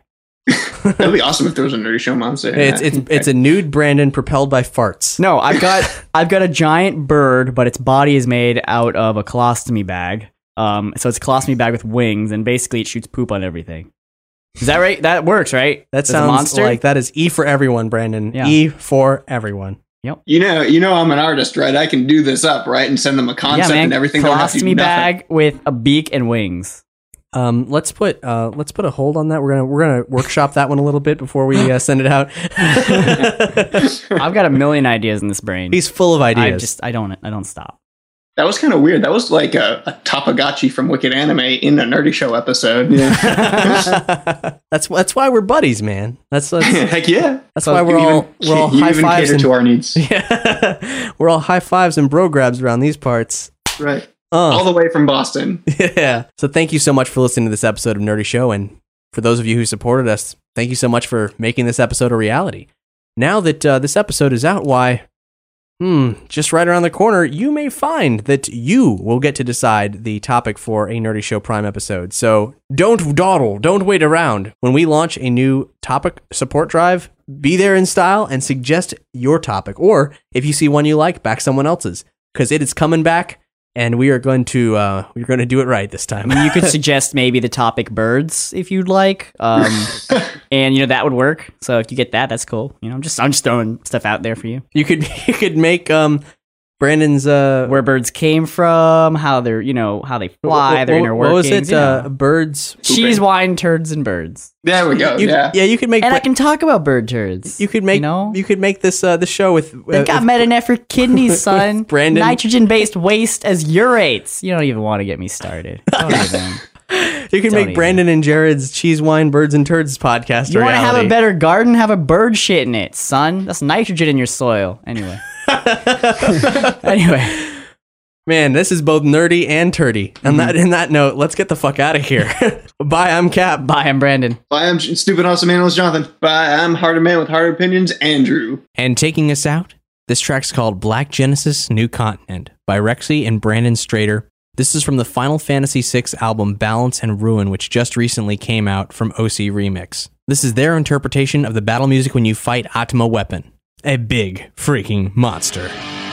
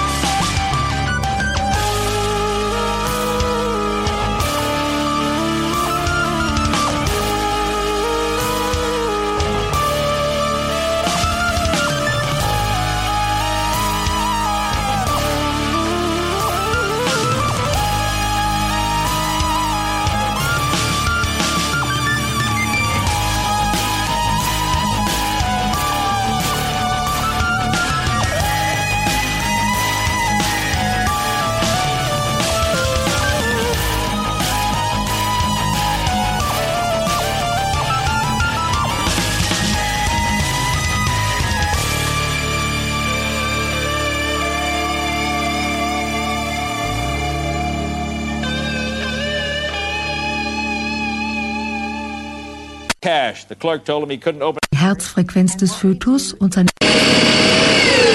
It's going to be based on several factors. Hope you have room for more of your favorite Saurian suburbanites. There's more How I Met Your Mother right now. Is it just me, or do buffalo wings taste like chicken? I believe they are chicken, son. Gamera's a born jokester, King Ghidorah. Always has been, never stopped. Who kicked me? This is a lovely meal, Mothra. What did you say it was?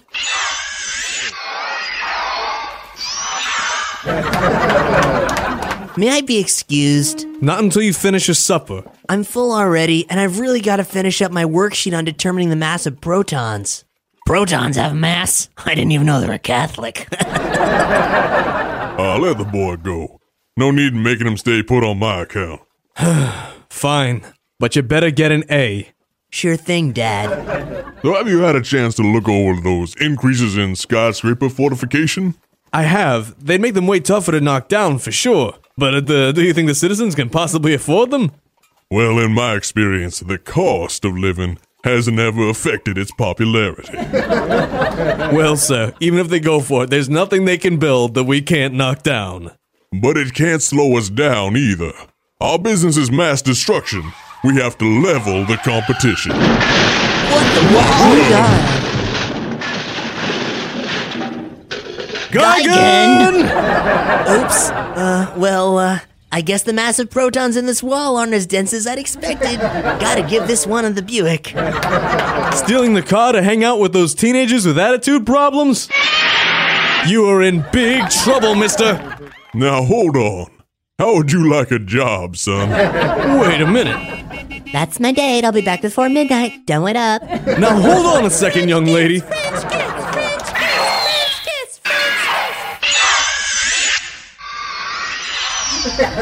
Well, honey, when you're right, you're right.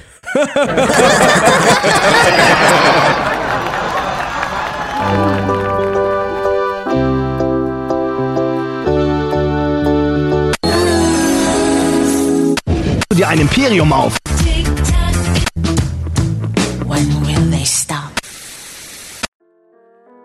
Thanks for listening to Nerdy Show. Nerdy Show is made possible by A Comic Shop, Nerdapalooza, and the generous support of listeners like you. As listener-supported entertainment, we rely on you to keep this and other shows on the Nerdy Show network alive by telling a friend, rating and reviewing us on iTunes, or making a contribution in our monthly support drives. Any size contribution gets you exclusive Nerdy Show voxophones and pictograms. Just go to nerdyshow.com slash support to chip in. For more episodes of Nerdy Show, as well as other fine programs, community forums, kinetoscopes, articles, and more, head over to nerdyshow.com. You can subscribe to all Nerdy Show Network podcasts via the iTunes Store. And for the latest news, follow us on all your favorite social networks.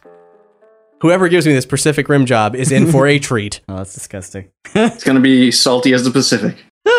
It's uh, flavored with Malaysian spices. Uh,